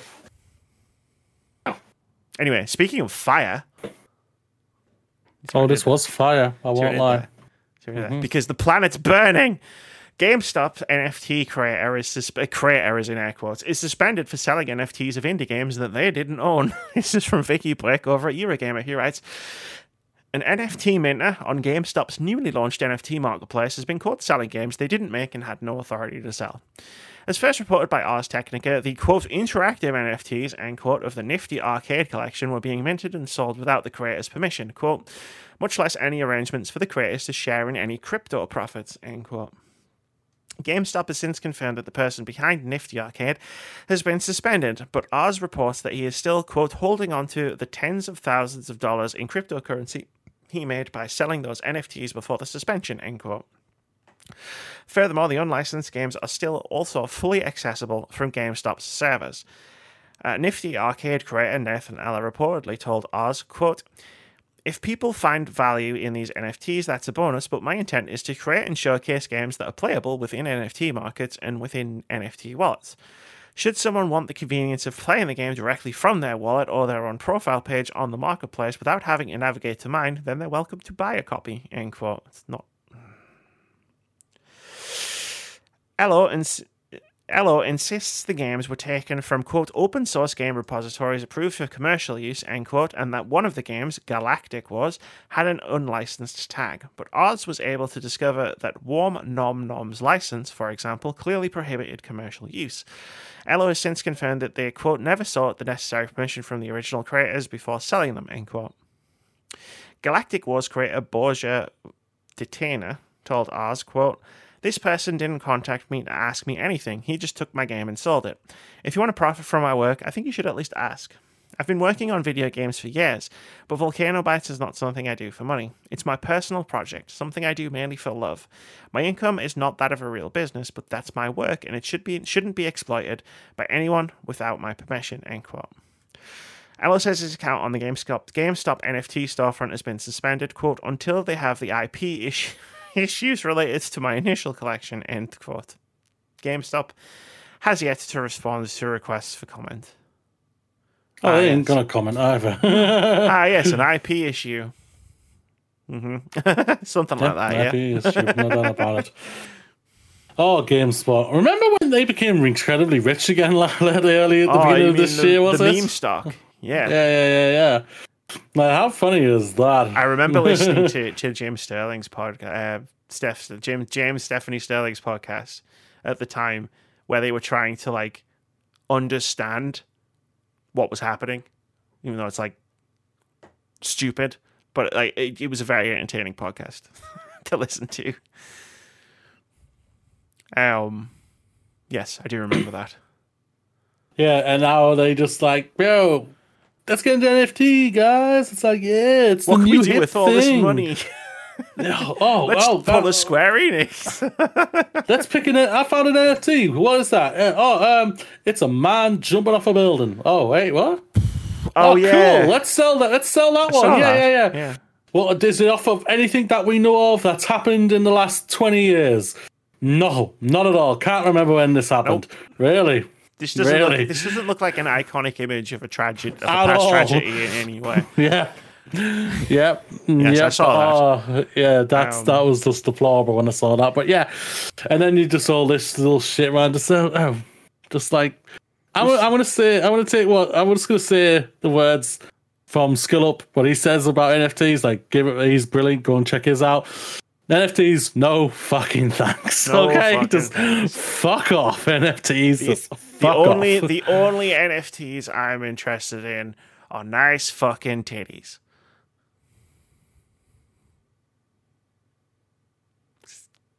Yeah. That's it. I don't know what more We're to say for, we're done for the night, guys. Bye. Let's go. January fir- January first, twenty twenty two, when we all thought maybe this year was going to be a better year for the industry, the president of Square Enix declared the end of fun, and and ever since then, we bring up NFTs, and I'm like, well, this seems important to talk about because there's literally some fucking dude stealing games and selling them as NFTs on GameStop's marketplace. That seems important, and maybe we should talk about it. And also, the, the planet's dying cloud. But like at the same time, it's like, well, what can I say about NFTs? If you don't know they're a scam at this point, I don't know how to help you. Like, Like the only good thing is is that NFTs are dying. thank They are losing Christ. right now. Thank fucking God. They are dying. If anyone's thought they got into it or something like that to, to try and make a quick buck, you lost. It's a you grift. You've Massively already- you're already fucking lost. yeah. So at the end of the day, you've lost. Bye bye. Don't come back. Don't let the door hit you in the ass on the way out. Yeah. yeah. But GameSpot at the same time, how are you still going? Like that money you guys got must have been enough to keep on going for a couple of years because Like, the thing is, like, Games GameStop is so like perplexing as a company because like high street stores are obviously like or like just stores in general, like you know physical buildings that sell things like that aren't like supermarkets and stuff. Are like They're tough- dying. they're in a tough spot. They're dying, Yeah. and there is a way to do to like have a physical store and an online presence and like combine the two and like you know it still exists as an online store because there are many people who who still want to shop in physical locations but GameStop seem to go out of their way as a company to do the worst possible thing they can think of every time I read about them, which is Yeah. quite frequently. I'm not going to lie. Yeah. For a company that exists in the United States, and, and I don't, I still learn a lot about GameStop over the course of the year. All we hear is game shop shit, shit, shit. Don't go there. Don't do this. we, had this the, the GameStop that uh, was, it you who was with me on the podcast where we had to talk where we talked about that game stuff that like all the staff walked out on Be- because like Mm, can't remember. someone someone got fired so everybody else just quit on the spot um Respect. and that was just one of the many Try selling stories. games now, motherfuckers. it's like you can do you can you can have a, a business model that is good um even in in in the 2020s like i genuinely believe that like for for like a physical like stores. Or you can be game stop and somehow still exist. Like when most people talk about your company and and the majority of like what they're thinking and saying is how is this com wait this company's still going? Like surprise Yeah. or b- bemusement like maybe maybe maybe like i don't know like to pick a different lane. Like take a different direction It's like it's like you finding out someone like a really a really old like celebrity, and then you realize, oh wait, oh they're still alive. Damn, we haven't heard from them in a long time. I thought, he was, thought they were dead. and I don't mean Wow. it in a bad way. It's Wow, just that's like, but, that- but that's what GameSpot is. They just come out of nowhere. You Wait. forget about them, and then they come back and say, "Wait, you guys still alive? You're still breathing? Wait. what the hell?" they're still making fast and furious movies you know like something like that right no, what they're making two more of those I know, right? I watched the first one of those in a cinema, and they were stealing VHSs. And I was Now in high live- school, Yeah, and it's And still now- happening. and now they went to space. How is this franchise still happening? I don't understand. I mean, I fair play to everybody involved, but yeah, They're making money. That's they're making money. they're making that money. Speaking of, no, That money. Eh, it doesn't really work. Deck It 9 doesn't. confirms Life is Strange won't return to an episodic model. This is from Justin Carr over at GameDeveloper.com. He writes Whatever future awaits the Life is Strange franchise from developer Deck 9, episodic releases won't be part of it. Speaking to Rock Paper Shotgun, senior narrative designer Philip Lawrence admitted that he couldn't imagine the team going back to the format after releasing its 2021's Life is Strange True Colors. The original Life is Strange, created by Don't Nod, is a prequel. Uh, uh, sorry, it's prequel Before the Storm, Deck Nine's first dance with the series, and sequel Life is Strange 2 were released episodically, often with a month or more in between releases. For games of its type, which include several series from Telltale Games, the fractured release schedule can be a hurdle. On the production side, Lawrence found making True Colors as a single game was easier on the writing team and allowed for them to hone in on making the story as best as it could be. Quote, We didn't have that awkwardness of the episodic model where you're rushing to production on scripted content for the first episode and then moving on to the next one. This way is a lot more coherent and organic, end quote. The story of True Colors about Alex Chen, who discovers she has empathetic powers. Still can't get over the fact that like the world is in such a state that empathy can be considered a superpower. Uh, was built with a five chapter format in mind. For Deck 9, that format let the developers continue giving players, quote, water cooler moments with, with the community, end quote, a highlight for the franchise. Another benefit was that players wouldn't be burned by the inconsistent release schedule of earlier games. Uh, Lawrence admitted, quote, It's partly about player choice. If players want to step back, they can. But for those who would be frustrated by the episodic release pattern, we save them from those frustrations, end quote.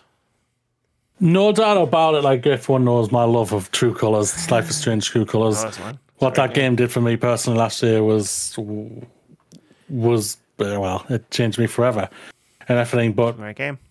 mm-hmm, great game in t- indeed. But um, yeah, um, I think there's no doubt about it. I think I had more that connected the game more and more because it was the full game. Yep. Yes, they were in chapter modes, and I could have just go done one episode at a time, not smash through it right away like I I, mean, we did. both smashed through it. Yeah, we really did. Yeah, but um, the, but yeah, there's no doubt about it. The, the Gone has the days of the Telltale episodic release thing every three months or whatever. It is gone. Um, but doing it how they did it with True Colors, like giving you the full game but in chapters, I think was worked really well. Yeah, I feel like the episodic model in terms of like you can build a game like narratively through through like the narrative in the game design be like episode by episode, right? Like Alan Wake was structured like a TV show. Like there were six episodes in the game and like it was exactly like there'll be a big the big cliffhanger at the end of an episode, but then you didn't wait like months for the next episode or whatever. You could just keep playing the game. And like Life Strange True Colors was exactly the same. And I think that from a structural point of view can really work for for a game. Um, but and I want I want your opinion on something here because like I think the episodic model, right? Like the actual like oh we're gonna put one episode up, and then it'll be like one month, two months, and then episode two will come out. Like I feel like that only ever worked in the entire history of like it happening in video games. I think it only ever really worked twice like when it really worked, which was the first season of The Walking Dead was was the obvious one. Like every time an episode came out, that game blew up on social media. And the second one, I feel like, was the original Life is Strange. And I feel like for every other episodic game that happened before and after, I feel like it never really like it probably harmed them more than it helped them. that that was Yeah. their release schedule. Yeah, I think that's probably fair. There's no doubt about it. The only the only other time I can think of that worked reasonably well for was when Not released Tell Me Why, and it was like episode one was this week, then the week after was episode two, and the week after that was the final episode. There was only three episodes and everything. That one I thought was all right. I really enjoyed that because um Like, and that's the- not- I, I love yeah Yeah, I'm not. I don't want to comment on the quality of the games. Like yeah yeah I've loved episodic games like Wolf Among Us and stuff, but I don't know. It just feels like those are the only two times I can remember the episodic model working in the game's favor because I didn't start playing either of those games from the first episode. But like once I learned about them, The Walking Dead and Life is Strange, like from people having played like episode one or episode two and finding out that like the next episode was like a couple of weeks away or stuff, that's when I jumped on the boat and I know I wasn't the only person. Whereas like I never really did that with any other of the episodic games. Like, in fact, some of them, like Game of Thrones, I remember you could download the first episode of Telltale's Game of Thrones, and I did, and I played it. And I was like, never played any more of it. like, I had no interest in continuing that game. Um, That happened a few times. Yeah, I think it, it it became a double edged sword by the end. There's no doubt about it. Like I kept going for a while, like I did the first season of Walking Dead, season two of Walking Dead, season three of Walking Dead. I have not played season four of Walking Dead yet. That's something I intend to rectify when I've moved. That's a, that's Um, an interesting case though because that that Yeah, so many happened. things went wrong Yeah. for that for that game. Like, Yeah, yeah, no doubt about. And I did like Wolf Among Us. I did Wolf I Among Us did- all at once. yeah. It's like Batman. I loved the first season of Batman, the Telltale Batman, but I played Yeah. it all at once at the end of the year. I never touched the Batman. Never touched it. It was really good. Uh, um, at, at a time when the Arkham games were around, and it they they're very focused on Batman. Um, Mm-hmm. It was nice to play a game that had just as much focus on Bruce Wayne. That's fair. I did it with Telltales. Tales of the Borderlands. I mean, I thought that was I loved that personally. I thought it was a really good show, and I did it for Life is Strange one and well one, but I didn't do it for Life is Life is Strange two because I don't know what happened with that. I don't know if I waited until it just all came. I think I was hitting the time of like I'm now getting a little bit bored. I'd rather just play it all at once and everything. And I think that's what I did when it came out when it was all out.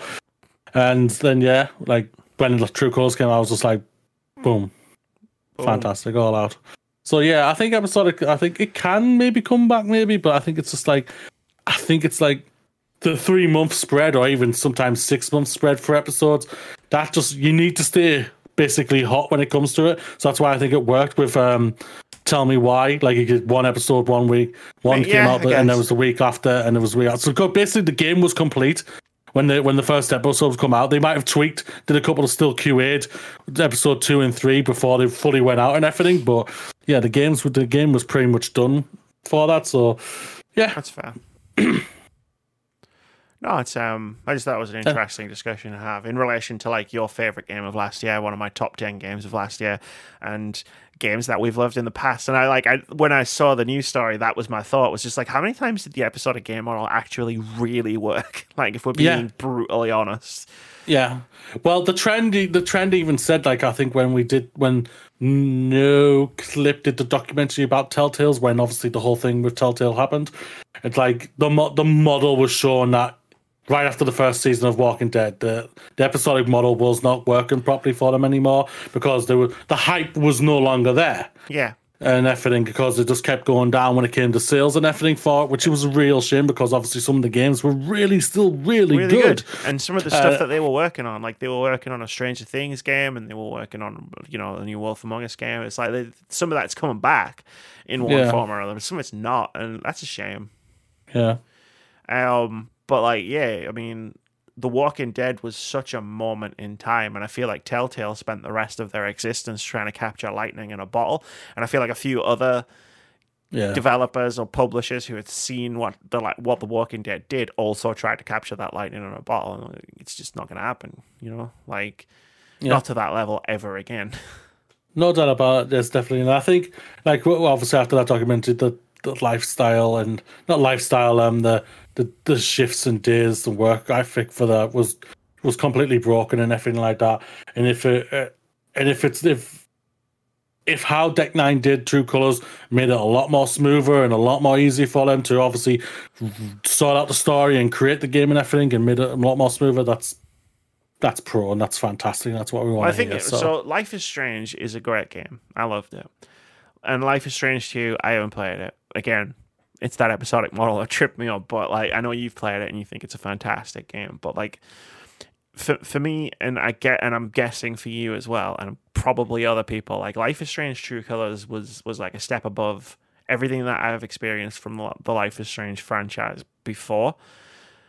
Um, and I just wonder if that's a testament to the to them dropping the episodic model and working on it like this. Probably, probably. You could. There was no. There was no doubt about it that I think the story for True Colors was a lot more tight mm-hmm. compared to season one and two. So Yeah, I, I I feel that definitely. It was nice to like.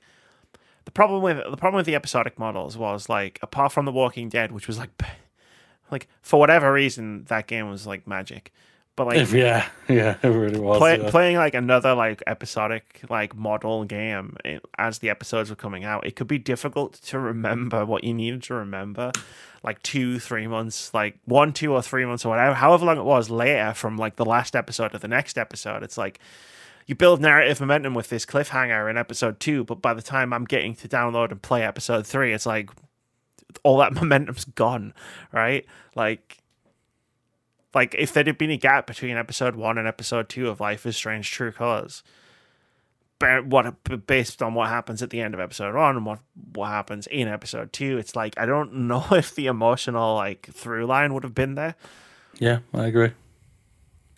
and then that would have impacted the entire rest of the game. Mhm. Except Life is Strange True Colors would have survived purely on Steph. So Yeah, there's no doubt about it. there's no doubt about that. Looking forward to doing our first Words About Games book review when that book comes out. I'll watch. I'll listen to the audible. You're going to listen to it. I'm going to read it. It's going to be a great time. hey, games out this week? This week? This week? Go for it. Games out It's Monday. You know what that means. Um, we're doing this slightly differently as well. I'm. Oh yeah, you've made it a lot I'm more done. easy for yourself. Yeah, I'm done. Well, it's easier for it's. I'm do- like games out this week was me reading a bunch of store descriptions for games, which is valuable. Like you know, I and other people who have watched this part of the podcast have found games based on that. Um, but also it's just me talking for five minutes, and then by the by the time I get to the end, you just want to move on to the next thing. Whereas, like, I always wanted like this to be like, here's the games coming out this week, and there'll be maybe there's a, something that pops out, and we can just chat about that for a couple of minutes, and that's what I want Yeah. to do with this. So I'm not reading the descriptions out anymore. Me and Moody have got all the links to all the games, and we can click on them or not click on them if we want. Like, and if stuff pops out to us, we'll go, ah, yeah, this looks cool because X, Y, and Z. But other than that, yeah. Again, it's talking more. It's it's it's to get us talking more about video games. That's my objective of 2020, the last half of 2022. Uh, so games out this week on August 15th. Fashion Police Squad is coming to PC. One of the very few games in history that Moody introduced me to. No more. Pub- it's be. It's published by No More Robots. So I had to. Yeah, yeah. I'm very into that. Mopeful Games. Definitely give that a check out, guys. Uh, on August 16th, uh, we the discussion thing was supposed to come at the end, but when I saw your little smirk when I said Fashion Police Squad, I was like, I got, I'm just going to interject really quickly. Uh, August 16th, uh, we got three games coming out. Blossom Tales 2, The Minotaur King comes to Switch and PC. Melatonin comes to PC, and Rollerdrome comes to PlayStation and PC. Then on August 17th, Kirby's Dream Buffet comes to Switch. Then on August 18th, we got three more games. Thymesia comes to PlayStation 5, Xbox Series S and X, and PC. We're just talking about episodic games. We Are OFK Episode 1 comes to PlayStation, Switch, and PC. And Cursed to Golf comes to Xbox, Switch, and PC. And lastly, on August 19th, Madden NFL 23 comes to PlayStation, Xbox, and PC. We Are OFK's episodes are coming out weekly just based on that discussion, long discussion we just had. Yeah. um, there's some interesting stuff, like Fashion Police Squad. Obviously, I mean, I'm looking at that because Moody was like, "Oh, look at this game," and I was like, "Oh shit!" I think we, I made it an indie game of the week when you shared it. Yeah, I in think so. Yeah, you did. Yeah. Yeah. I'm always amenable. Like nobody uses that tab apart from me and very occasionally you. And I'm like, if more people drop stuff in there, like I know it's like Amy's private Discord server, that, like for, that she uses for words about game stuff. But like, you can just drop drop whatever you want in there. I don't give a shit. That's true. If you're in You the do that. Discord, if you if I have invited you into that Discord server, you, you you free reign. that that was the point. That was the point of keeping it private. Um, but yeah, there's some cool games. Melatonin um, is like this chill puzzle game that looks really, really interesting. Um, it was one of the Steam Next Fest demos that I didn't get round to because I played 15 of them, and eventually I had to cut myself off. Just so you know, the link to Rollerdrome is also Melatonin. yeah, that was gonna happen. We're working out the kinks. It's fine. Roller drome. I got it. I'm trying to find out. I was thinking, what is this game? Word. What's That's Roller? This, doesn't- this doesn't Yeah. sound like it. They're all melatonin, and I'm like, ah, ha, ha, I tricked you. Oh, this this one. Okay. Okay. I feel like I From fixed pri- the link, from- and now you found it. From Private Division. Uh, yeah, it's the OlliOlli World developers. Uh, Oh, of that okay. game. Okay. Okay. It's like an online combat skating thing. Ooh, that's gonna be interesting. I think it's gonna. I think it's gonna be one of those games, right? That like hits hard with the people it's aimed at, and then Yeah. washes over everybody else. Like strategy games. Fair. Fair. Fair. Hmm. I mean, that's that's all that's really blowing up in my face. You know what I mean? Like this game, I know all of these games by name and by reputation. Yeah. Um, Thymesia, like I don't, I get nervous around any game that is trying to be a From Software game that isn't made by From Software, That's fair. because it's like That's massively fair. it's like, do you understand what makes that game good or not? I don't know because I've been burned so many times in the past. Looking at you, Lords of the Fallen. Oh, Dark Souls is good because it's really slow. That was the lesson they apparently took away from it. It's hard and it's slow. It's hard. what she it's said. slow. oh my goodness. That was unplanned. uh, shall we move on? Yeah, go for it. It's time for OpenCritic Head to Head. This is the game we play every single goddamn week, no matter what you might have heard otherwise, where we try to guess the OpenCritic average of Well, like one upcoming game. Shut up, really. Weeks I've been waiting to say that. Uh, that was a Star Trek reference, so I get mad. um, shit. This is the game we play every week where we try to guess the OpenCritic average of one upcoming game, sometimes more. Uh, whoever gets as closest to the score gets a point. If you manage to guess the score correctly, you get two points. Last week, myself, Moody, and Vitz all tried to guess the OpenCritic average of Cult of the Lamb. And we were all pretty much in the right ballpark, so congratulations to all of us. I guess we're getting 83, Moody guessed it we're getting 85, Vitz guessed it we're getting 87 the time of recording, Cult of Lamb has an OpenCritic average of 85, which means Moody gets two points and pits the scores to Amy 15, Moody 17, guests 3. I'm in a roll of getting the score on point like Well, as Avril pointed out in her last appearance, it's because you kept saying the same bloody number over and over again. it fucking worked for three of the games. Game Freaks, use different numbers. Fucking hell. do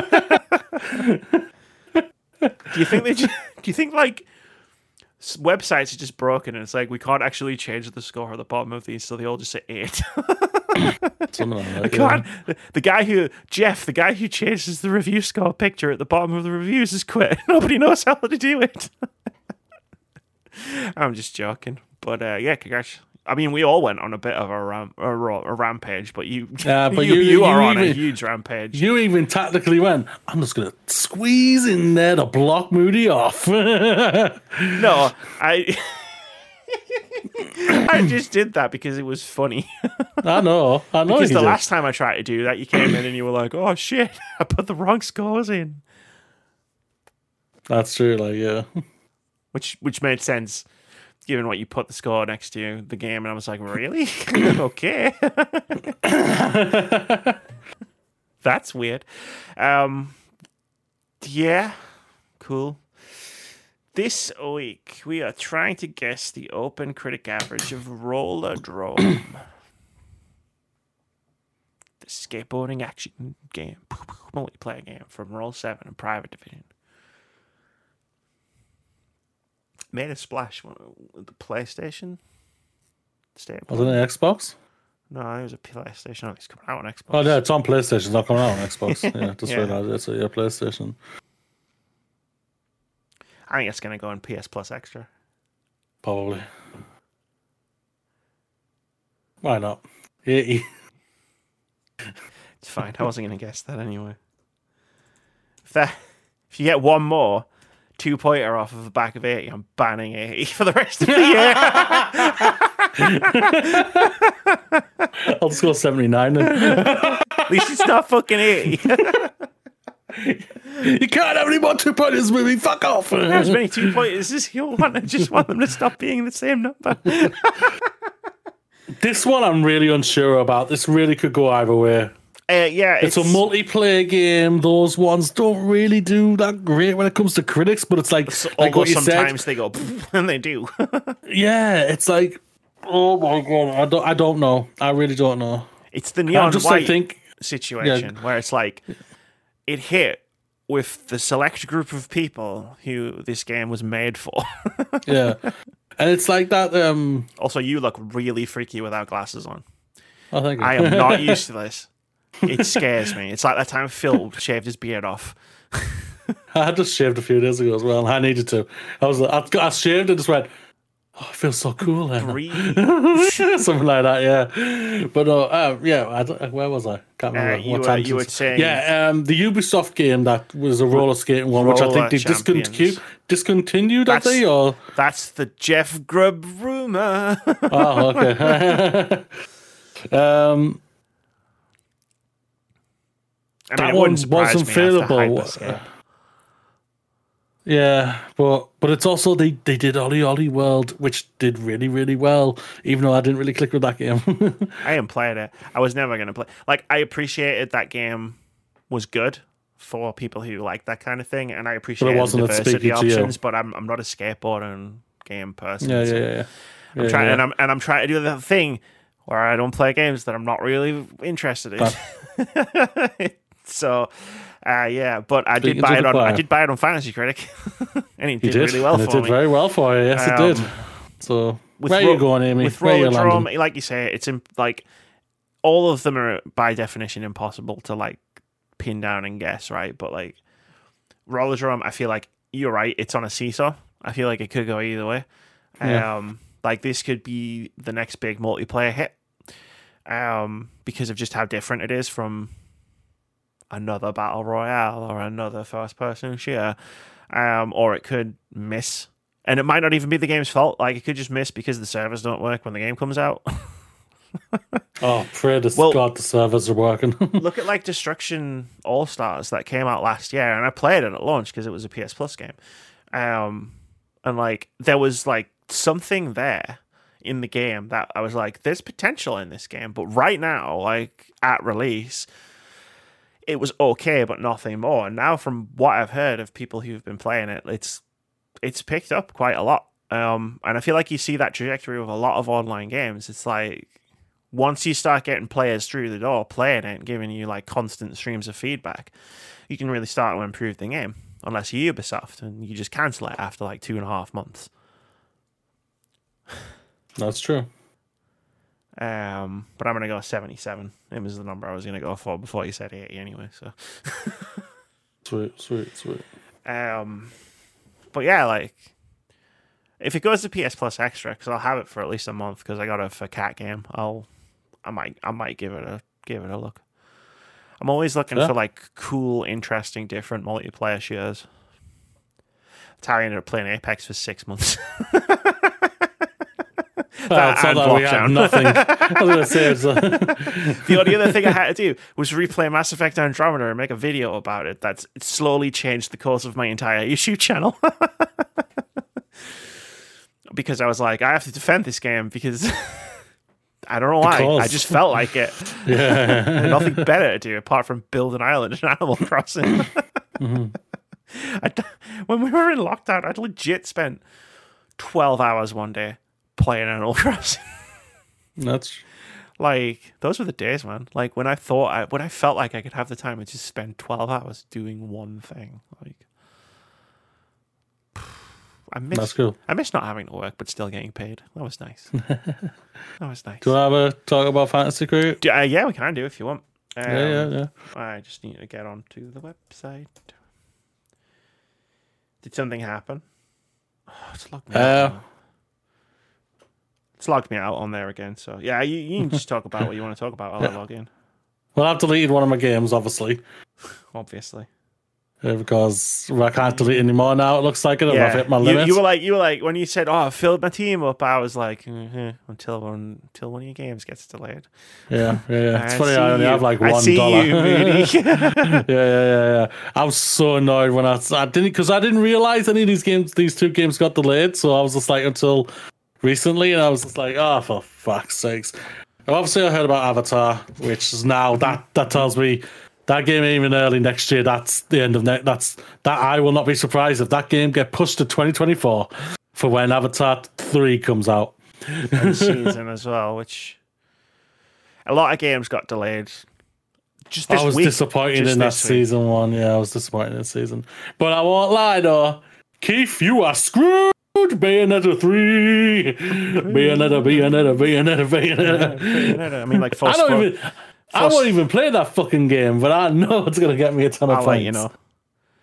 I'll let you know. Um, the game, the game that I, that I don't want to name has been delayed, and then like on on everybody else's teams, like Forspoken, Metal Slug Tactics, they both got delayed. Um, your your two games got delayed. like, and this all happened in the past what week? Yeah. it's that time of year, I guess. But like, there's a reason I've been like really, really slowly acquiring games in like the last couple of months because I'm just like, I gotta be sure, right? I've got to be sure. Yeah, there's no doubt about it. Right now, I have one spot left with So one dollar left. so I have, I have, I, I mean, that's why you kept the dollar. I have, uh, I have two spots left, and I have two two drops available to me. But I'm already Mhm. looking at two games and thinking I'm probably gonna need to drop those two games. Although the fact that one of them is now going to be at Gamescom next week tells me maybe I don't need to drop one of them.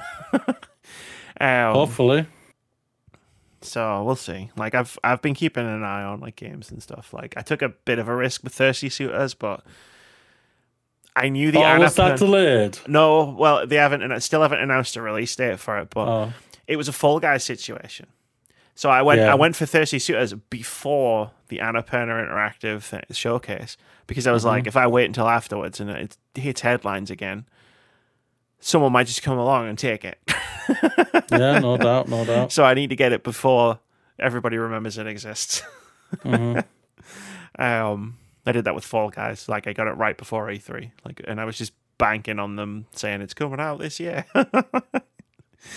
um, Well, I expect to be, I think, third, if not hopefully second, I think you can get by the end of The- my next two games. I think the difference maker, depending on what you get, and it could be surprises and stuff. I didn't expect Neon White to be my my top scoring game of the year so far. Yeah, that's true. right, Um, yeah. but I, I think the difference maker in terms of whether you, where where you end up if you don't rocket to the top, um, will be God of War.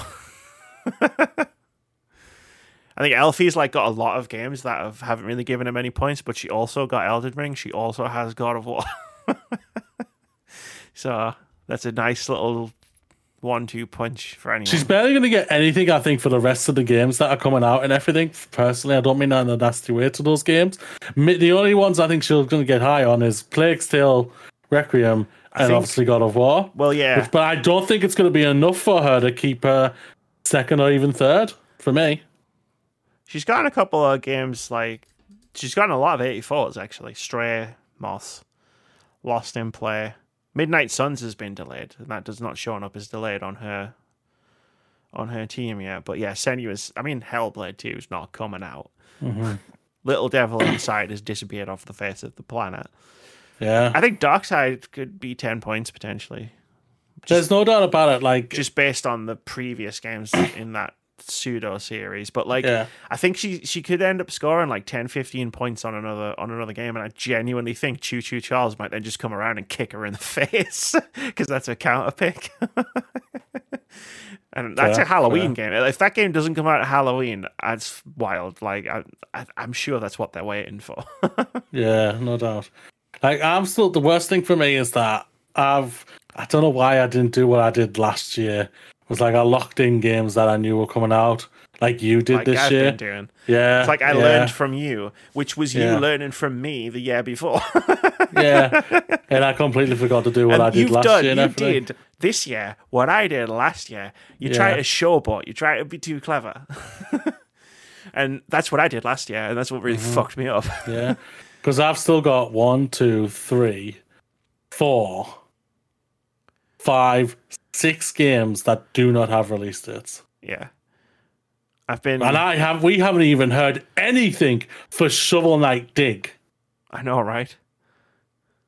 And I was like expecting that that's going to drop and I'm going to get easy 85, 85 on that or something like because it's fucking Shovel Knight for God's sakes. Shovel Knight is an excellent game. I have a Shovel Knight amiibo. Not the actual Yeah. Shovel Knight, the Spectre Knight. Somewhere back there. Because that was weirdly enough, I had I don't know where I got it from, but I have like the entire Shovel Knight treasure trove collection on Steam. Which I didn't realize. Um and I wanted I downloaded it to play Spectre. The, Spe- the Spectre the, the the the the expansion that was about Spectre Knight. Yeah. Um, and then it ended up being uh, on my my Xbox and me like top ten games of the year because the year that I did that list, a lot of my games of the year came out on not Xbox. um, but it was a really fantastic game. So like, yeah, Shovel Knight's awesome. But um, yeah, I've literally been like in my head, and I know I'm giving everybody the correct strategy to play next year. is I have four drops, which means I can have four games that I am unsure about, and the rest I have to be reasonably sure about when they're coming out.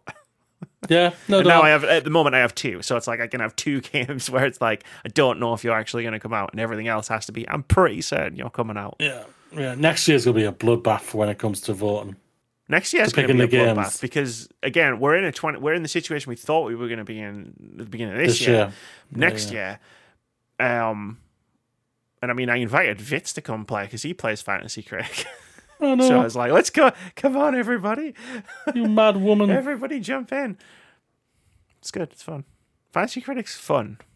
Well, uh, hopefully Joe can join us and this time be able to stick around because, like, Yeah, he's had a he's had a lot of stuff going on this year though. So it's like fair Hang on. play. oh yeah, no doubt about. It. I wish he hadn't No locked in. Splatoon three though, because then I could have had it.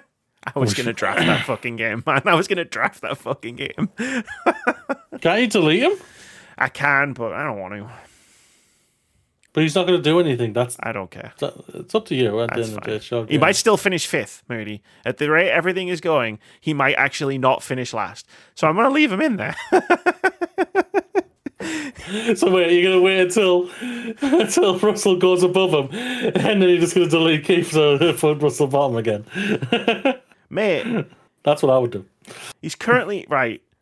Projection points projected, right? And I am aware that Keith still has a few games to pick up, like me. Joe is predicted to finish fourth.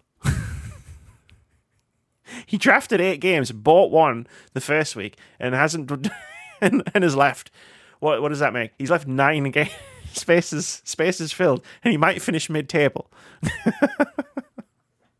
I'm not deleting him just for that reason alone. and also the fact That's- that like it's there if he wants to come back. That is fair. But uh yeah, should be should be an interesting end of the year because I'm like I said months and months ago. I said the only person I'm worried about, Moody, looking at all the teams, is you. I know you were like down the bottom at the time because none of your games had come out. Your games are coming out thick and fast right now, man. I know, bloody. I did not expect Xenoblade Chronicles 3 to get me in at 89. I was like, wow. it's a big release. I'm, I'm actually looking forward to it. So I've got I played Kirby. Oh shit, I played Kirby this week. I completely forgot. I should have talked about it at the beginning of the podcast. But uh, I played Kirby for a bit, and then uh, I've got Live Alive as well. And uh, I'm hoping against Xenoblade because it's Tori's playing that. She she is loving it. It's one of the best review games of the year. so I'm like, oh shit, maybe I should play this because it sounds awesome. But yeah, True. It's true. video games, what a concept.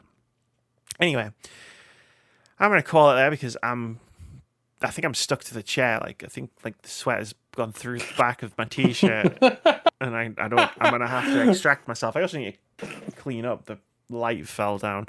Um, that's it for episode 316 of the Words About Games podcast. Do you have any, do you have anything to add to the ending of? Not at all. Uh, I'm back. I'm back, baby. and we were all glad to see you. But all that's left to say for now is bye. Bye, God, Google, for God's sake, give us Dark Thing Man. Jesus.